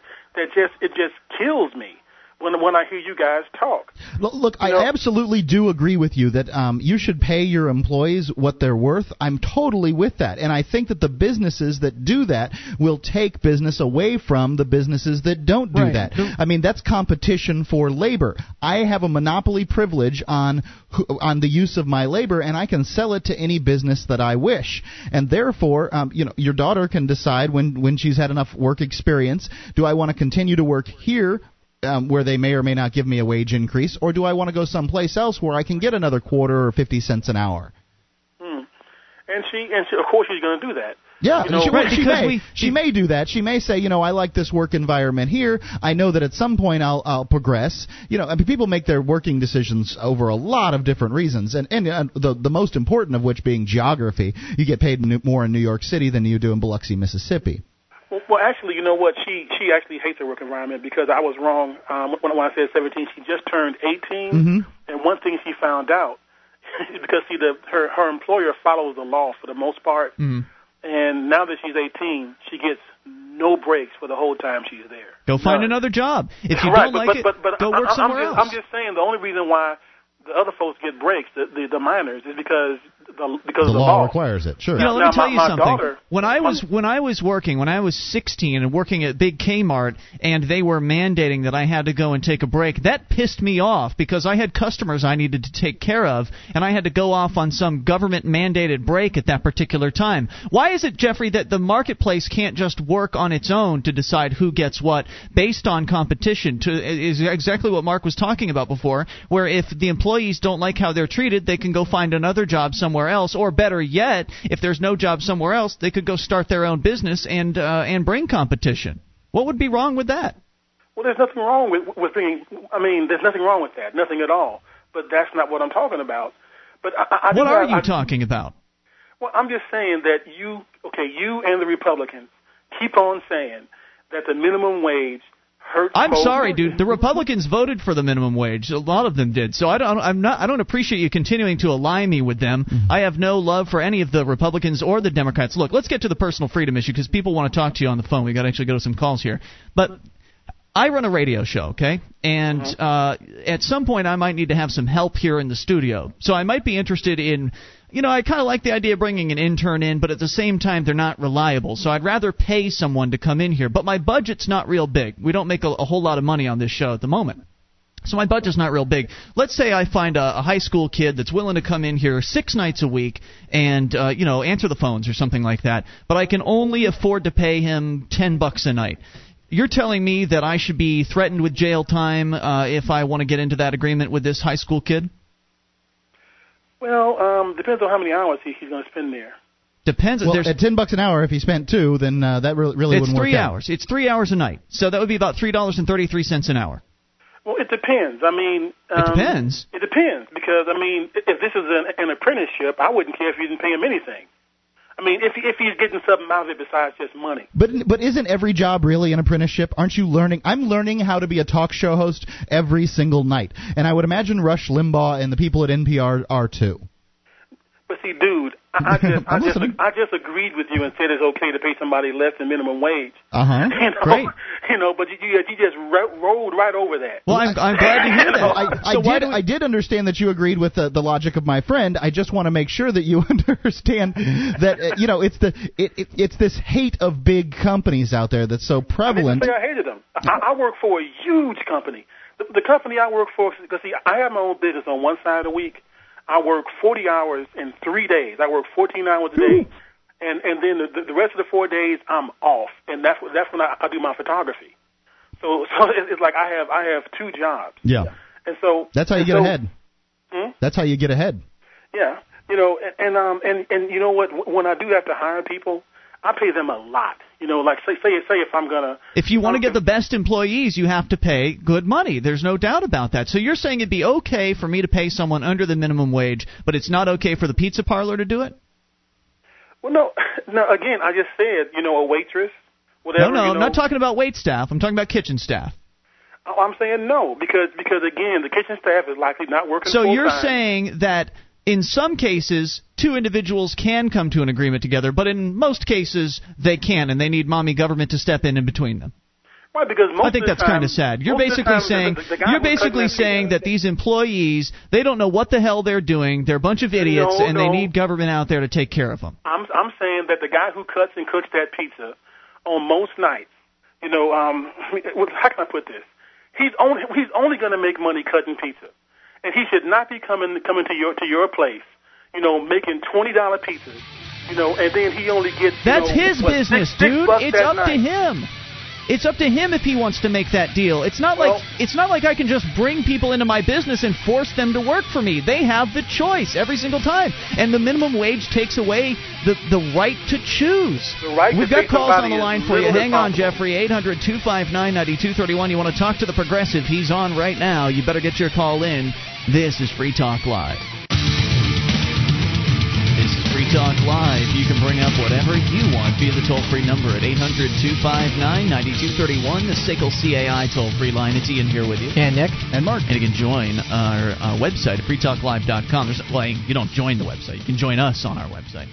Though there is a program you can join called the AMP program, but it's not uh, a mandatory thing. You can enjoy all the features on our website completely free, but if you want to go above and beyond all that, if you want to help support the show and help get us on more radio stations around the country, so we can have debate with more progressives and mm-hmm. more conservatives because we can debate with them too on all kinds of issues.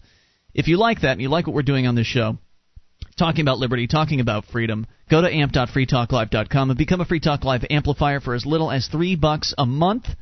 And uh, it'll do good things for us because it gets us some more stations. But for you, you'll get access to the AMP only call in line, AMP only chat room and forum, and more. All the details are there at amp.freetalklive.com. Uh, we're going to go to your phone calls here. You've got Jer- uh, excuse me, Jeff on the line with us. Jeff in Louisiana, the progressive, is here with, uh, with us, and I want to go straight to the phone calls here, if you don't mind, Jeff. Uh, let's talk to Todd in Michigan. Todd, you're on Free Talk Live with Jeff. Hey, uh, Ian, guys, uh, how's it how's it going? Good. You're on with Jeff. Todd, go ahead. Okay, Jeff. Uh, let me tell you something. Um, back in the '90s, when I was working at Blockbuster Video back in 1996, the minimum wage at the time was four and a quarter an hour. Then the minimum wage went up to five fifteen an hour. That was a 90 cents increase.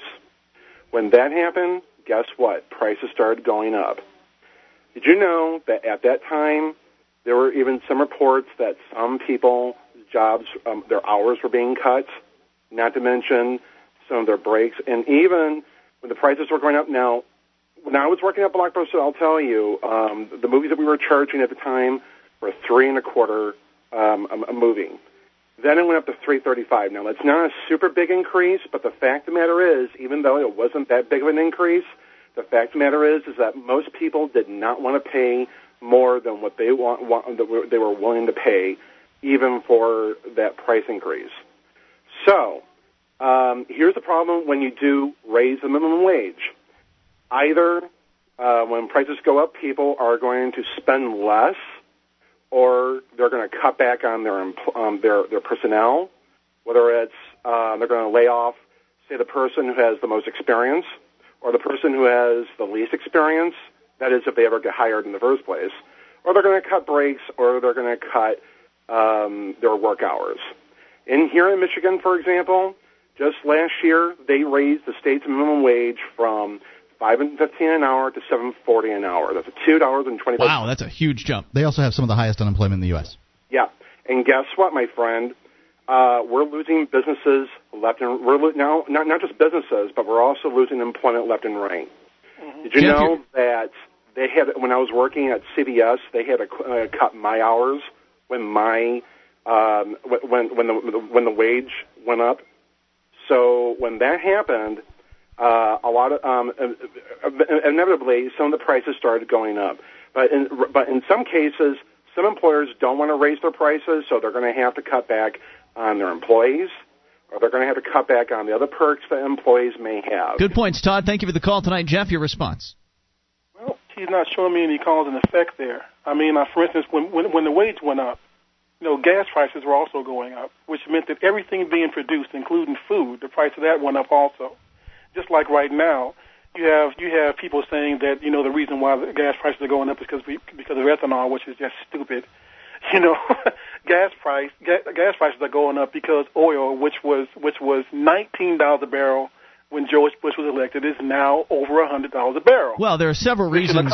There are several reasons, and you're you're hitting on one of them uh, as as to why the prices are going up, not just on oil but on on everything. And you've hit on one of the uh, legitimate reasons, and that is the government uh, is you know doing this insane war in Iraq, which is costing trillions of dollars or hundreds of billions of dollars, and they're printing that money from thin air, uh, thereby in, you know, inflating the money supply. So certainly that's uh, that's an issue to be dealt with.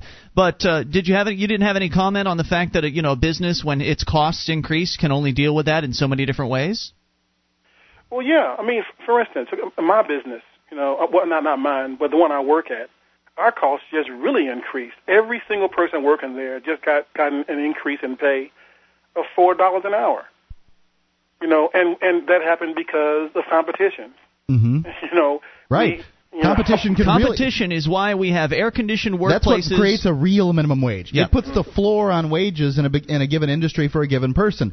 The minimum wage um, from the government is artificial and creates lots of problems. Mm-hmm. You know, I mean, uh, there's there's believe me, there's some guy who's uh, from Guatemala who doesn't have an arm who would love to come sweep your parking lot for two dollars an hour, but you can't employ him to do it, Jeff, because it's illegal. Let me get Nick wanted to jump in with I think a related issue. Nick. Well, the 40-hour work week it was originally intended to help workers, and I think it did a lot of the same things that the minimum wage has done. It had unintended co- consequences. It was put into place at a, the time and a half requirements were put in, into place at a time when people were commonly working 60, 80-hour weeks. Now, it did succeed in generally cutting people back to a 40-hour work week, but in the beginning, the the idea was that if you were working 60 hours, that would still be an option. You just get paid more if your employer was going to keep you working. Now you can't hours. earn that extra 20 I, hours worth yeah, of wages. I don't eh, know whether full or time and a half or anything. I don't know hardly anybody who can even get overtime. I mean, well, I can. I, it's almost unlimited for me. Well, that's nice. But You're very talented. I, we're talking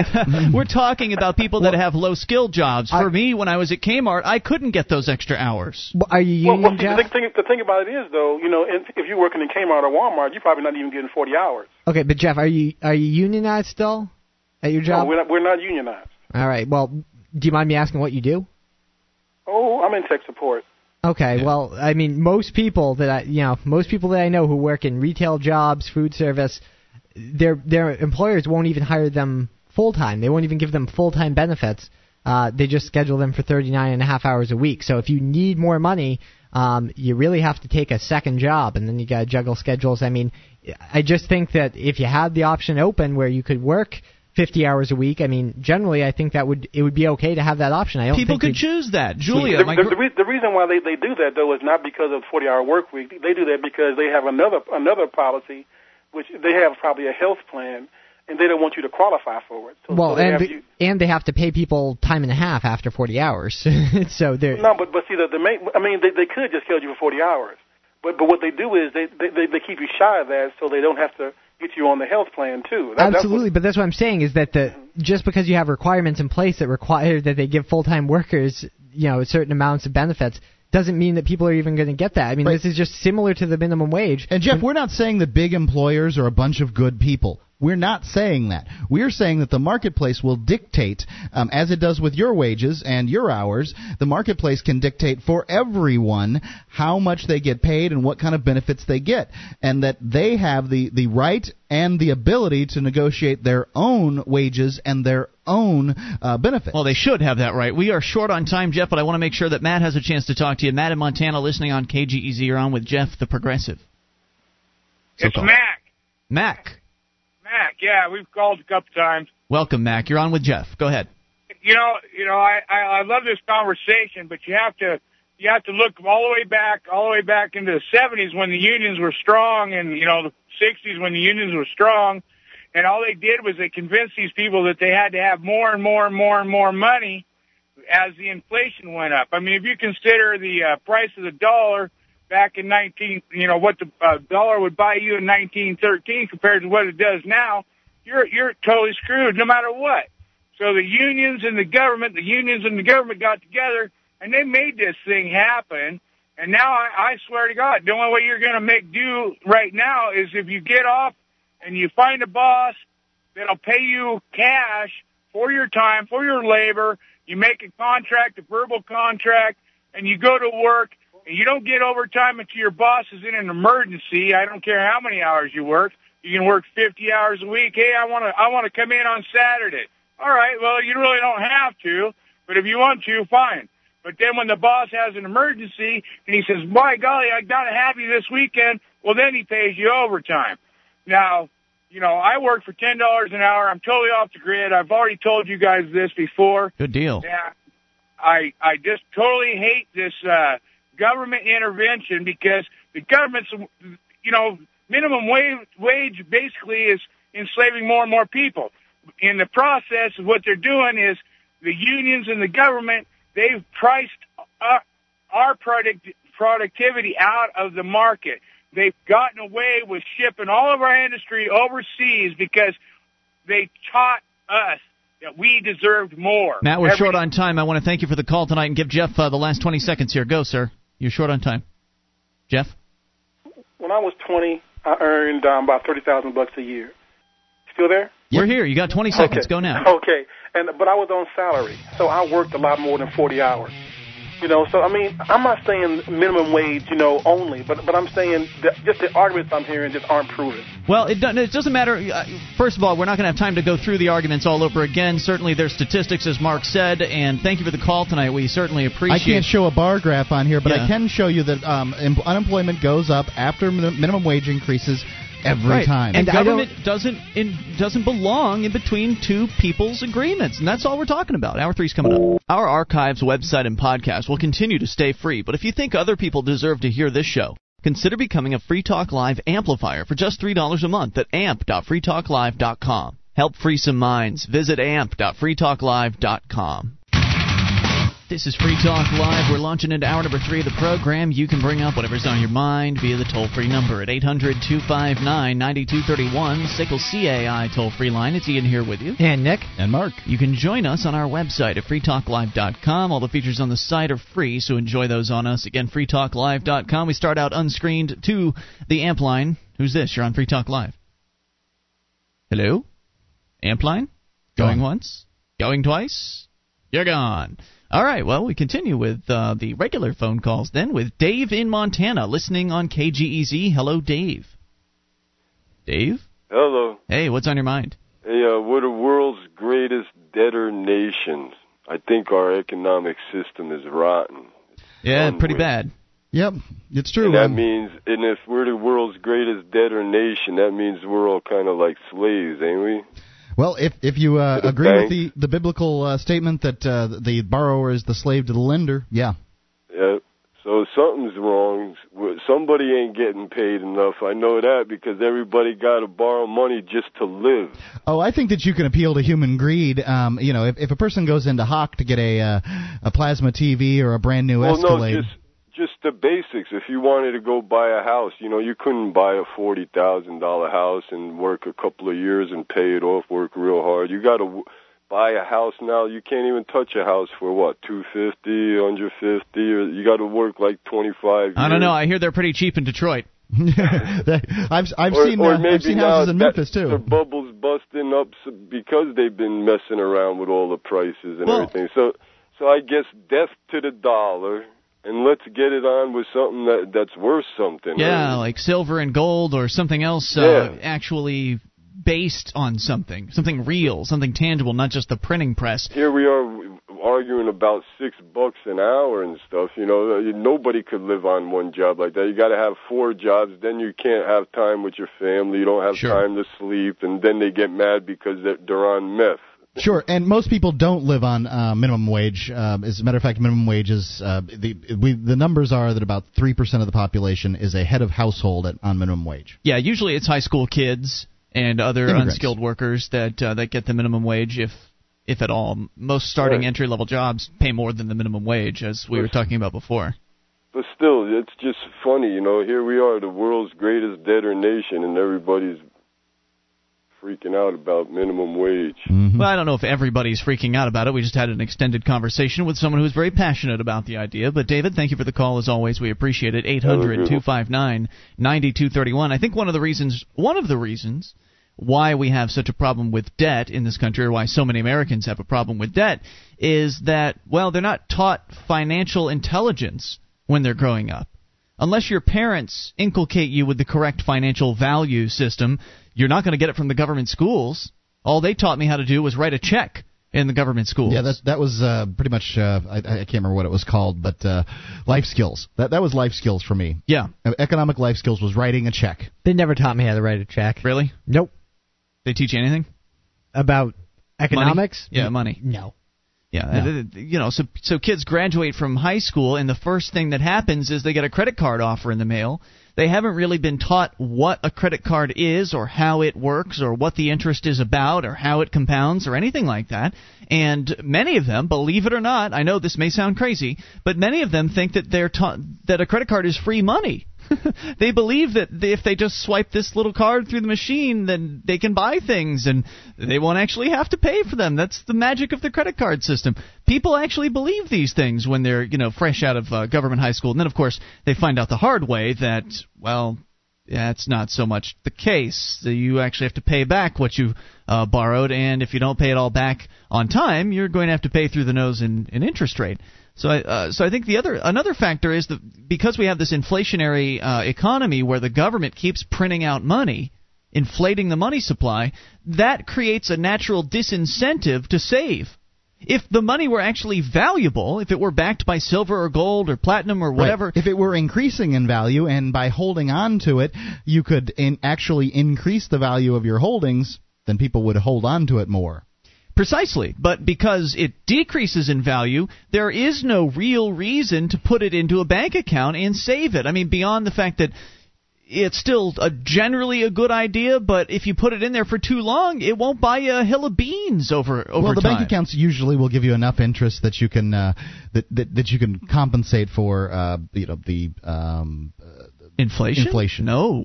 Not if inflation is where I think it is, and from what from what I can tell, it's at about eight to ten percent. The government's numbers will tell you it's two to three percent. But even then, most bank accounts, savings accounts, and those sorts of things don't even cut up to to two percent. Two to three percent if you exclude food and gas, which for the average And working housing. and housing. Well, housing's going down Yeah. now, but there was a time when housing was just skyrocketing, and, and saving didn't make any sense. That's how they. That's some of the things they exclude from the numbers. So for your average family, I mean, what are they spending their money on? Heating oil, Yep. uh, gas for the car, and food to eat and live. Food, housing, those uh, and uh, uh, gasoline are the things that people spend their money and on. that's what they don't count in the government inflation figure. So yeah, I think it's closer to ten percent So anyway. unless you're a master investor and you know exactly what you're doing and you've got all your uh, your you, you know your your free money that you can play with divided up in different areas to where they're balancing one another out and you're getting 10%.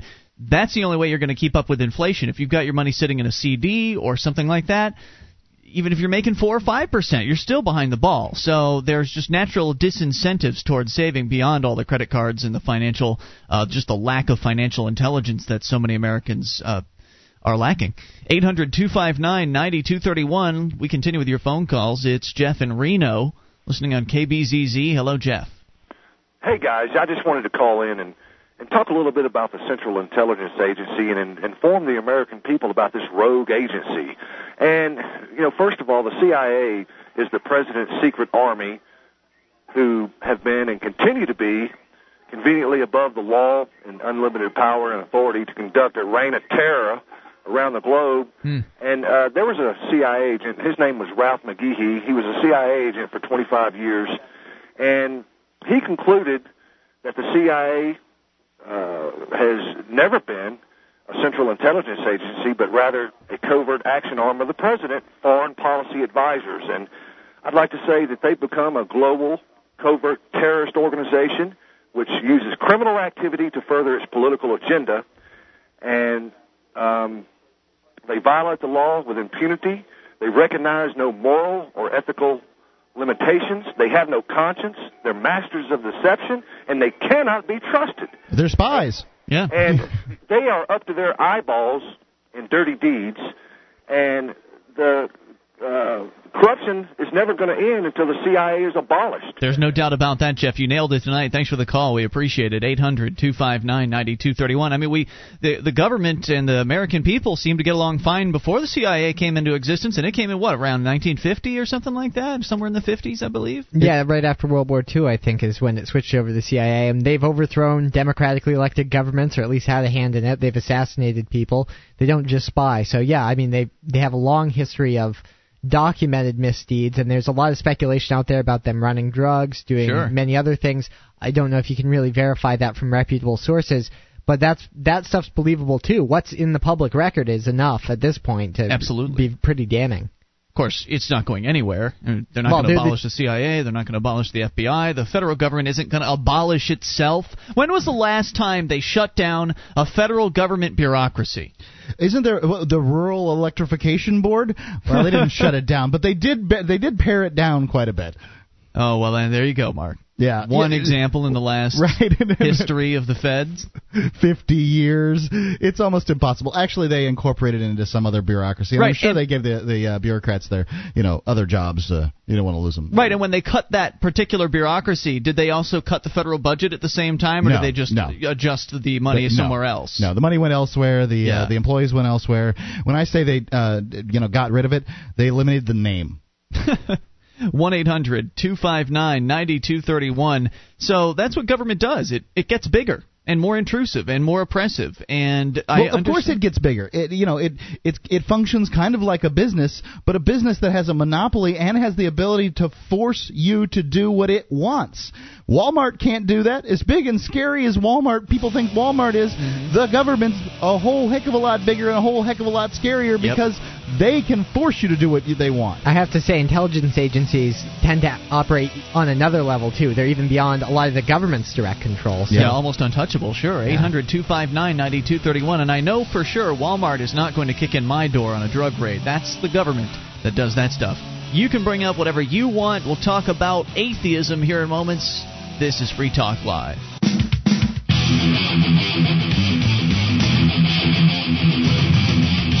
This is Free Talk Live. It's your show, and you can bring up whatever's on your mind via the toll free number at 800 259 9231. SACL CAI toll free line. It's Ian here with you. And Nick. And Mark. And you can join us on our website at freetalklive.com. The features on the site are free, so enjoy those on us.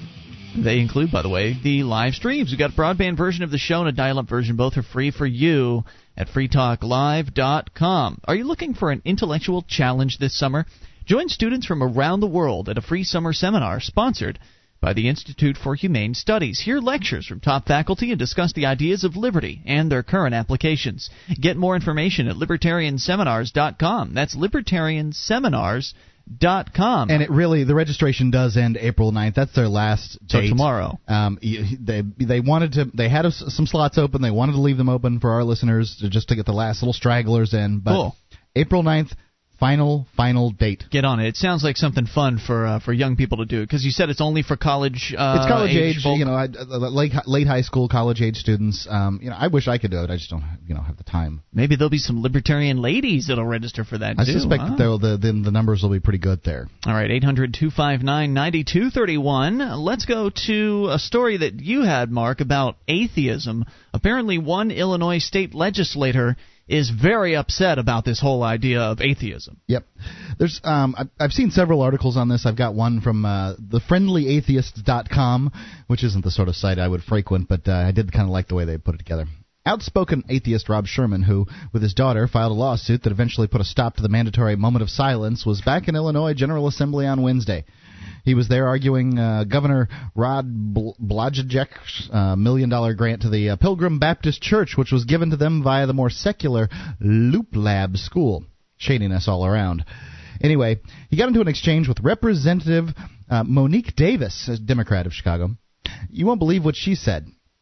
Davis, I don't know what you uh, have against God, but some of us don't have much against him. We look forward to him and his blessings, and it's really a tragedy. It's tragic when a person who is engaged in anything related to God, they want to fight. They want to fight prayer in school. I don't see you, that's Sherman, fighting guns in school, you know.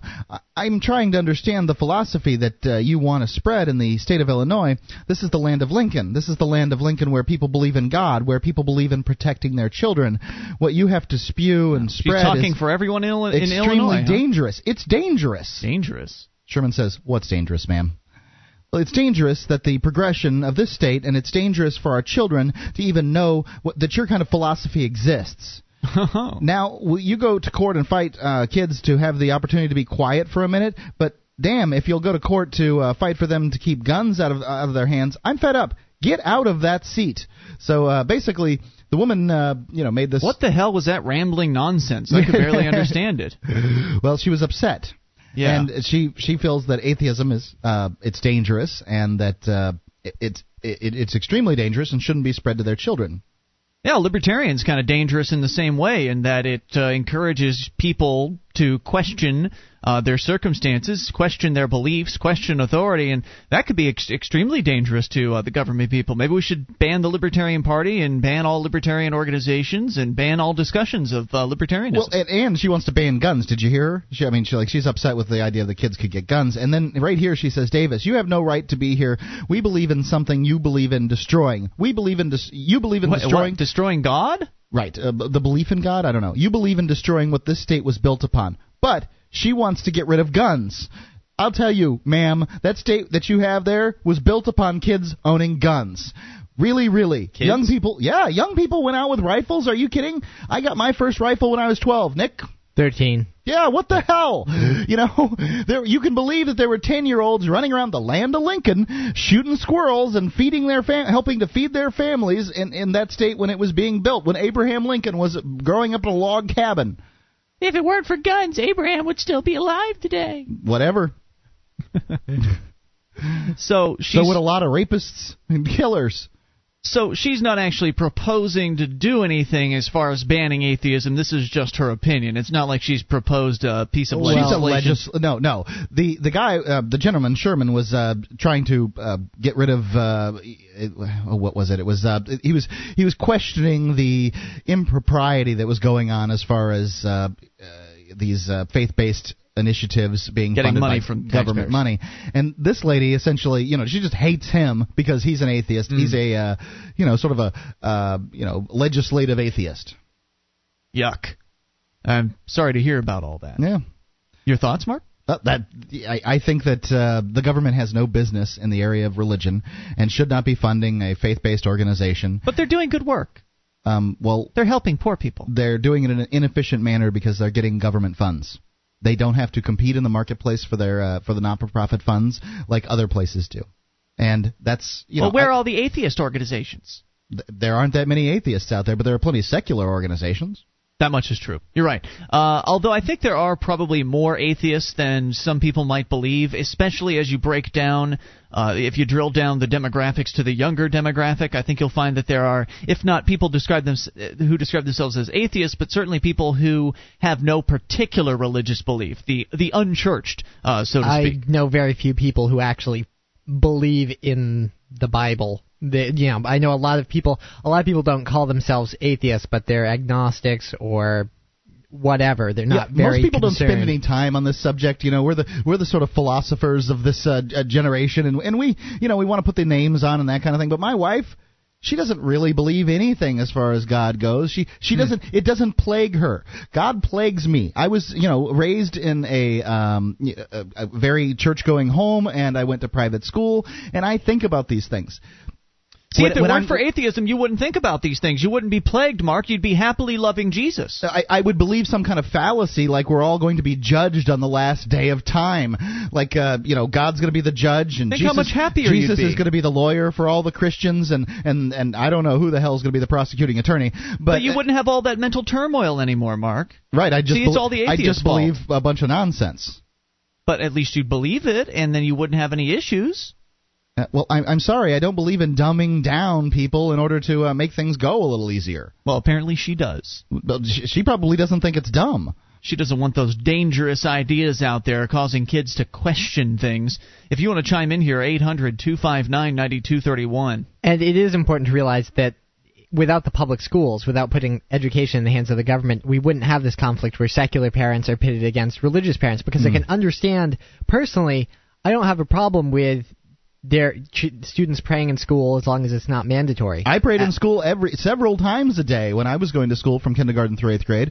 The the teacher would lead it, and you know that was fine and dandy. Yeah, And frankly, I mean, if they want to have a meditation time or a quiet moment, I'm not really the kind of person. I'm an atheist myself. I'm not the kind of person who goes out there and really cares. Because to be honest, my interpretation of church-state separation is it's not quite as airtight as some atheists try to make it out to be. Because there are atheists out there who are very much in the political left and they want to make everything very PC. So any reference to God anywhere, you, you know, even a mention of God in the classroom, some teachers have to be on their toes. I don't think that's right either because you're not forcing religion on someone necessarily just by Well, bringing it up. The problem is the state. I mean, the Yeah. problem is that the state exists and these government schools exist to where these different groups can be contentious with one another over the control of the government schools. And as long as government schools continue to exist, these problems will continue to manifest. So that's what we need to focus on. Instead of separating church and state, let's just get rid of the state, and then you can go and have whatever church you want. 800 259 9231. Bring up anything. This is Free Talk Live. One of the bonuses you'll get as a Free Talk Live amplifier is access to our classic archives. For just $3 a month, you can become an amplifier and you'll help us get on more radio stations and MP3 players. Get the details at amp.freetalklive.com. That's amp.freetalklive.com. This is Free Talk Live. It's your show. Bring up anything toll free at 800 259 9231. SACL CAI toll free line. It's Ian here with you. And Nick. And Mark. Join us on our website at freetalklive.com. All the features on the site are free, so enjoy those, including the Shrine of Female Listeners, the dozens of ladies who've sent us their validated photo and prove they listen to the show. Go to shrine.freetalklive.com, see what it's all about. That's shrine.freetalklive.com. And let's go to one of the ladies who's been calling this show for a long time that has never sent in her photo for the shrine. It's Paula in Florida. Paula, when are we going to get a picture from you? I don't know, hon, but there's just something I want to say Oh, to both of y'all. Talk is about that, shelving that, that one. is is that we're all God's children and He loves us. And I've been with Jesus three times myself. What, do you You've mean? been with him? Like in a, Yeah. car, in, a- Yeah. in a biblical ma- manner? No, I, I In a sexual di- way? I, was dying of Hong Kong flu a long time ago. Hong Kong and my, flu. My It'll immune system couldn't fight it, and he showed up. He, I mean, he, he I, I went into a coma for three days. My husband said, and I woke up, and there he was, Oh, and your I was husband? on my bed. and anyway, um, he asked me. He Do- says, "Are you-" so wait, wait, wait, you mean Jesus was at the Yeah, side of your yeah, bed? Yeah. Was he And- was he on the cross or was he just kind of standing there? No, he, like he normal? was. I, I I woke up and I saw something sort of red look next, and I look up and there he is. Was he white or black? We've been wonder- wondering this. He is. We're the Celtic tribe, okay? Who's we? We we are we are the Anglo Saxons, okay? So Jesus has red hair? He has reddish blonde hair. There you go. But I anyway, he, I would have guessed he was a Sephardic Jew, but you know, no, I'm crazy. uh-uh, no. What did he the, say the to you, Israelite, Paula? The Israelites are Celtic, hon. We're the Celtic line. Celtic. What did he Yeah. say? How'd the Celts get it down in uh, uh, near like uh, Jerusalem and stuff? Is because we showed up in oh, the Middle East. details, details, Mark. I want to find out what Jesus See, said like, get, in the get on bedroom. ancientmanuscripts.com and you'll get all the information on this, okay? On the Jesus visiting you in the bedroom? No, no, about That's about what I want to know our- about. our- about All right, so you Israelites. woke up in the And middle then- of the night. No, Jesus it, was it in was in early in the morning. and early uh, morning. yeah, and I, I woke up and there he was, and so he started talking. He says, "Well, are you ready to go?" And I had my kids' pictures there with me, uh, Oh. and I looked at my kids and I said, "Well, no," I said, "I want to stay and raise my babies." And so he just smiled at me. He said, "Okay," and he left. And then I had uh, that I had to have surgery, and I have hemophilia from all the intermarriage in the house of David. Oh no! And so anyway, my doctors were scared to death. I was going to bleed to death. Wait, you said And you had so- hemophilia from uh, incest? No, yeah, in- in the house of David. Yeah, the, there's been 2,000 years of intermarriage. Okay, That's gross. But anyway, uh, my doctor was scared to death, and so um, I, I was in the room that they put you in right before you go into surgery, and so I was just laying So there. I wait a thought- minute. You had Hong Kong. What was it? Flu or no, fever? I, I, I had the Hong Kong fever, and my immune system couldn't fight it, and I got uh, got an infection so bad it went around my heart and I everything. It see. was in my lungs real bad, Hmm. and my and my immune system couldn't fight it, and so anyway, he just Do you actually know, have to go to Hong Kong to have this cured? Absolutely not. No, it, it was. It, it, this happened way back. In, Sidetracking her. this happened in the in the sixties. Okay, that it hit here. Hmm. But anyway, uh, the thing is, um, I had to have surgery, and so I'd said goodbye to everybody. I didn't think I was going to make it, and so was anyway, the doctor's name Hong Kong Fooey? No, God. no, my my doctor was a Jew. Okay, but anyway, the thing is Unlike that Jesus. uh, I've known him all my life. But anyway, my dad was a doctor too. But anyway, um, I was laying there, and uh, all of a sudden I look over to the right, and it was sort of dark. It was early in the morning, like six thirty in the morning, seven o'clock. Anyway, um, a light appeared, and all of a sudden there he was. Again. And he walked and he walked over to me and he said, "Don't be afraid." He says, "I'm here with you." And he bent down, he put his arms around me and held me, and I mean, my whole body just went warm like I was in an electric blanket. And anyway, uh, uh, he left, and so they came and got me to go to surgery. The fear was gone, and my doctor went in there for like it was a three-hour surgery. Supposed to be. He comes running out after 45 minutes to my husband. He said, "I don't know what happened there." He said, "She only bled one drop of blood. Said she's fine. She's in recovery." That's an amazing And story, anyway, Paula. Here's my question never, for you. I never even felt like I even had surgery. I was up walking up and down the hallway, and What my does it mean- says, That's an doctor says- amazing re- recovery story. Now, just as an aside, and then and then and then he appeared again. Um, Again? My old grandson. He had come here to a minister to tell us about him coming. And so uh, we found I found out about the minister of what what actually happened. I got in touch with him, and uh, I've got it on tape. And anyway, um, he was with him for like three hours talking. And so anyway, um, when my grandson died, um, I was in there with him. And, okay, and why did the Jesus let your grandson die, but you got to live? he was murdered Oh, wow. Okay. by Well, so but anyway, So Jesus couldn't help him out then on that one. well, is is what happened? Okay, is that he was kidnapped? Here's my question for you, Paula. Now, what if you've had th- at least three experiences where you Yeah. claim to have seen Jesus, I and I what, believe honey, you, okay? awesome. I believe awesome. you. But what if uh, a Muslim, for instance, claims to have seen Muhammad?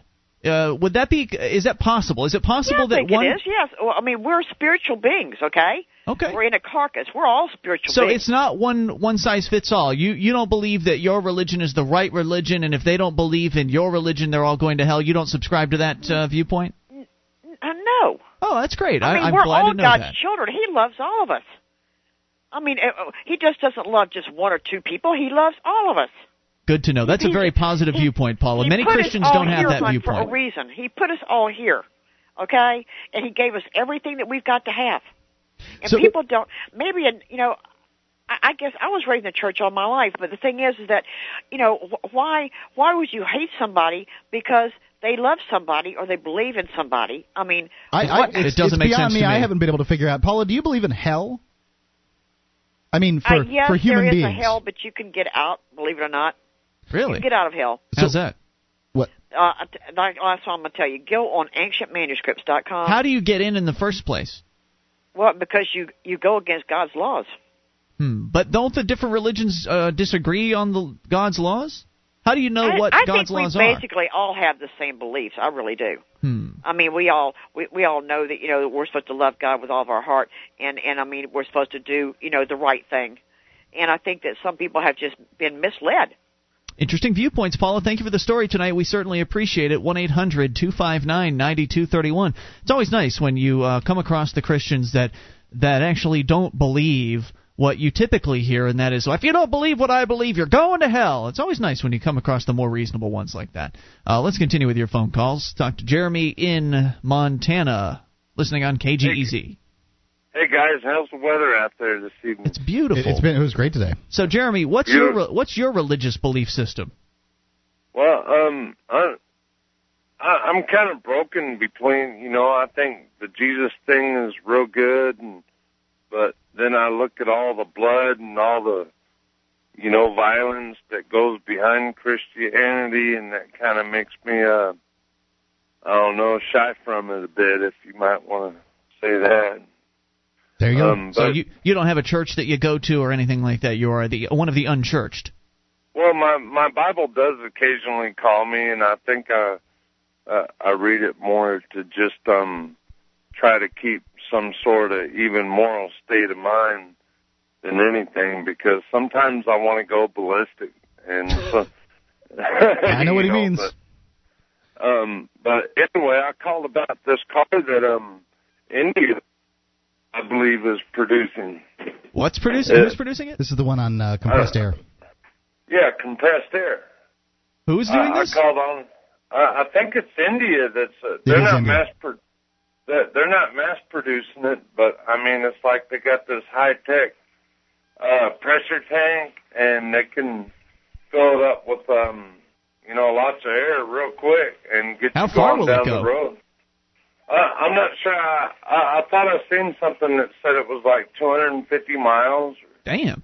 something like that. So that that's that's pretty good. Yeah, that would be really I cool. I mean, I mean, if you could get vehicles to run off of compressed air, you don't need a fuel source anymore. There's plenty of air Yeah, around. That that that eliminates the concern with um, you know, um, accidents on freeways with the you know like nuclear packs on them that yeah, heat that would eliminate that concern. Like, Yeah, it's an and- and, interesting uh, uh, point, Jeremy. Do you know what the name of the car is? Is that the Nano? Is that or I can't remember else? what it is. I I, I'm not exactly sure. I, my computer's look up down. uh, compressed air temporary. India. There you go. Find That'll it. do it. Right. Jeremy, thanks That- for the that's- clue tonight. We what I- appreciate the call as always. 800 259 9231. That would be cool because then. I mean, you wouldn't even need a gas station anymore. You could just have a little air compressor unit or or something like that. Sure, and you couldn't, and, and that thing wouldn't blow apart and kill uh, people with shrapnel in a in a wreck either. well, I have mean, you ever seen a? Have you ever seen seen what a uh, uh, an oxygen tank uh, for? It's not oxygen actually. A compressed air tank does for uh, uh, divers when uh, the top gets knocked off of it. It's like a freaking torpedo. Yikes. Yeah. 800 259 9231. I trust the market will make those devices uh, safer and safer every single year. So, kind of exciting. I like that idea. More coming up. You can take control, bring up anything, even in the remaining moments of the show. It's Free Talk Live. This is Free Talk Live. It's your show, and you can bring up anything toll free at 800 259 9231. That is the SACL CAI toll free line, and it's Ian here with you. And Nick. And Mark. 1 800 259 9231. Join us on our website at freetalklive.com. All the features on the site are free, and if you like the show, want to help support Free Talk Live, then we invite you to shop with us at amazon.freetalklive.com. When you enter Amazon through that link, Free Talk Live will get a percentage of your purchase on anything you buy. 41 categories to shop in new items, used items, whatever you load into your shopping cart, Free Talk Live gets a cut if you start your shopping experience at amazon.freetalklive.com. That's amazon.freetalklive.com. We go to your phone calls, amp line. It is Mac in Georgia. You're on Free Talk Live. Hello, Mac. How's it going, guys? Hey, Hey, what's on your mind tonight? Um, looking at Larry King live on CNN, and they're still talking about the polygamy um raid that the Texas state authorities did um over the weekend. Mm-hmm. Yeah, this is something that the government could say they they got um they have a win. Unfortunately, this this is kind of like a basketball game, and it's like government ten, the people eleven billion. The I government mean, 10, the, people what? Win. I'm Huh? sorry, I missed that. The government 10 and the people what? Eleven billion. 11 billion? The people win? How do the people win? In other words, the government is not going to win. You know, this is one of the very few times I can say that the government is doing doing what they say they would do. You know, You're I mean, saying I'm- the government did something good in this case? I mean, I'm not for polygamy, but you know, like you say, do no harm. There's other ways to go about doing doing particular religion, um, aside from abusing kids and everything. Well, now wait a minute. So you suggest are you suggesting that there was some harm done here? Let's leave aside the allegations of of uh, of rape because that was what the uh, the uh, allegation was that prompted the raid. But let's let's say that there ha- was no rape going on. And are you saying that they are doing wrong by believing a bizarre religion? No, no, no, no, no, no, no. I'm saying that they wasn't doing anything wrong. Then the government should butt out.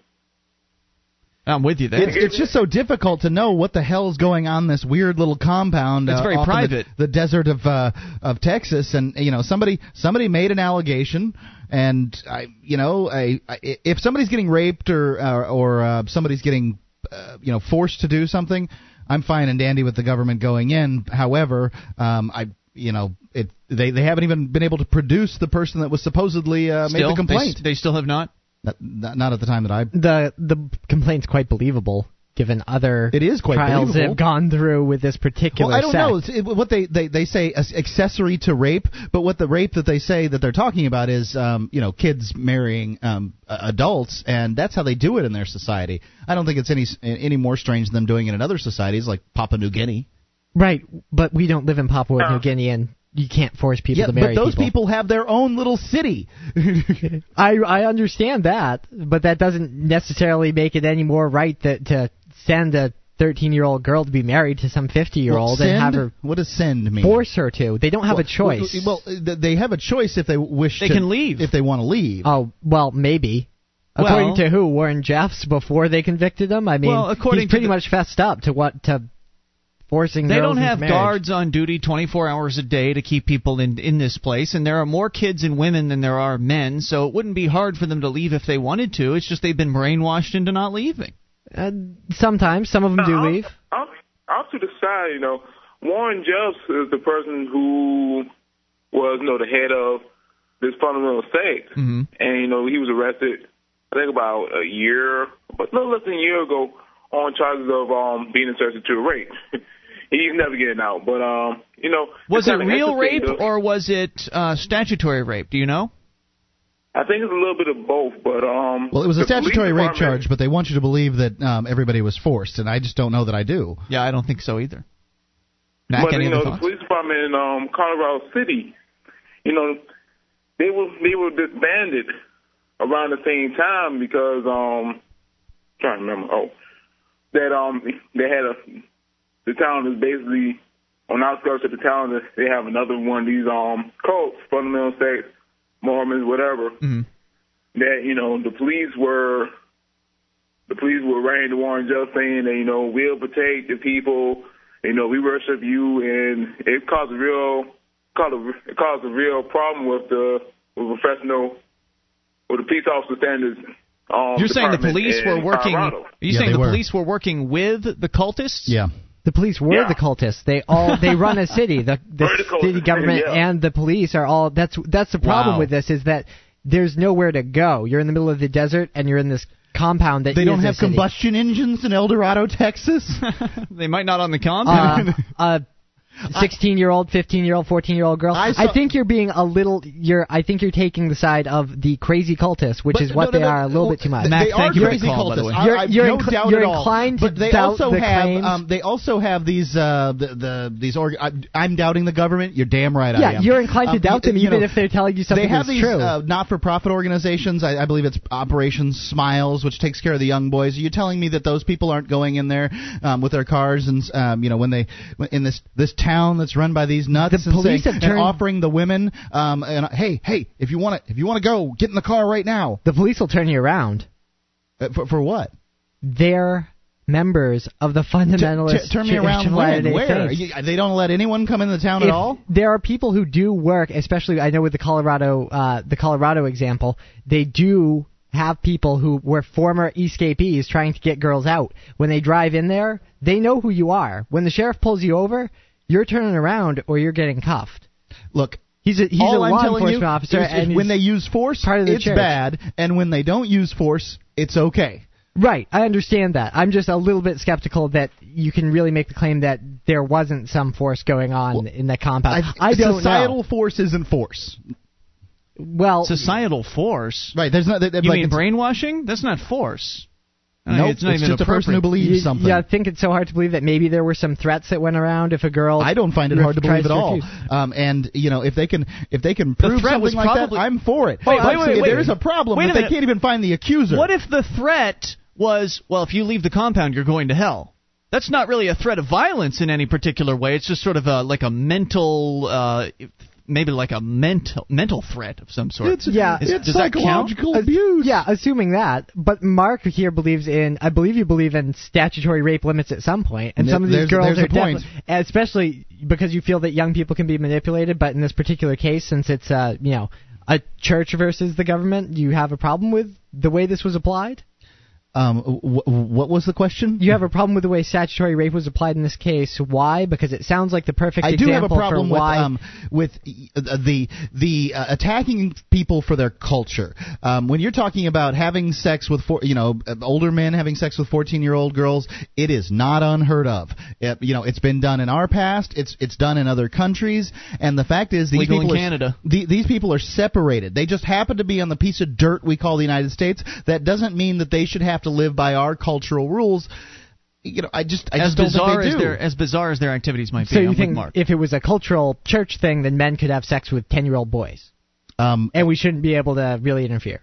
it's none of my business personally what goes on in someone's little family. I mean, if that's what they want to do with their lives, then that's their business. If you your care that much, Mark? you should go and rescue them, Nick. Oh, I'd be willing to. Yeah. Okay. but great. it, but Well, it there might you go. but it might I mean you might come to force of arms. You never know. I mean, when you got people living on a compound, they're likely to Risk you have to take. If you care that much, you're going to put your life on the line to rescue these kids, right? I I wouldn't turn it down if I had a way to get there. That's great. I got I'd I got enough stuff it. to deal with in my own life to to worry True. about what some religious nuts are doing on their compound. You know, I feel sorry for the kids that are born into that, but there are kids born into awful situations uh, across the world. We can't save every single one of them. I'm not disputing that. I'm just saying that I can tell you that ten year old boys are getting buggered by uh, older boys in, uh, in in in Middle East countries and things like that. I mean, there's there's there's in por- in some of those countries and some of those cultures over there. You know, it's it, it's okay. That's Yeah, what they do. In, in some cultures, it's okay to stone a woman to death for showing her ankle. That doesn't make it right either. Force and culture are two different things. So you don't think there's any point where having sex with a child equals force? So you could I have sex do. with a two-year-old. I do think that there's a okay, point. okay. So, but the ten-year-old boy is not quite doing that for you. That's that's that's force. Okay, so th- those concerned. people in the Middle East are using force uh, by your It by depends your on how old the, the person that they're having. But- I, I think from physiologically that a 10 year old boy would have a problem with that. yeah. Like it- generally speaking, you could assume that they aren't really willing participants. So yeah, those people are using force. do, do I think that no 10 year old boy has ever um, willingly had sex? I'm not sure that I think that. But generally speaking, you would generally make the assertion if, that if there was if the, if there was enough of a disparity in age, I would assume that. Yeah. okay. So that's the point I'm making is that this is this particular case, assuming It's- the government allegations degrees? are true. Sure, I'll give you that. Right. But assuming the government allegations are true, which they will have to prove. But uh, you know, the, the thing is, is I just don't believe the people making the allegations either. You know, it's kind of hard because you can't really believe the government because they're the government and They they, tell lie all the time. But then you've got this, you know, this this cult with some very bizarre beliefs that have, you know, some questionable areas they're coming Oh, from too. So All I know is I don't want to pay for it all. I don't want to. I don't want to have anything to do with it. They can go and have their crazy cult, and I don't want to pay for the government's enforcement or any of that. And it's a mess of a situation. And they were living fine before all this stuff happened. We'll see you tomorrow night online. In the meantime, at freetalklive.com. The cynic says, I started losing my hair and there was nothing I could do. I wore a baseball cap because I was self-conscious. The believer says, I started using Avacor two months ago and already I'm regrowing my own hair. My bald spot is going. No caps for me. Are you a cynic? Avacor's formula is FDA approved to regrow your own hair in as little as two months. Avacor's topical formula contains the only ingredient approved by the FDA to regrow hair without risk of sexual side effect. Call right now and ask about getting a free month supply of Avacor and receive Boost just for trying Avacor. Boost can make your hair visibly thicker with its first application. Call 1 800 451 8920. That's 1 800 451 8920. This is a limited time offer, so call now.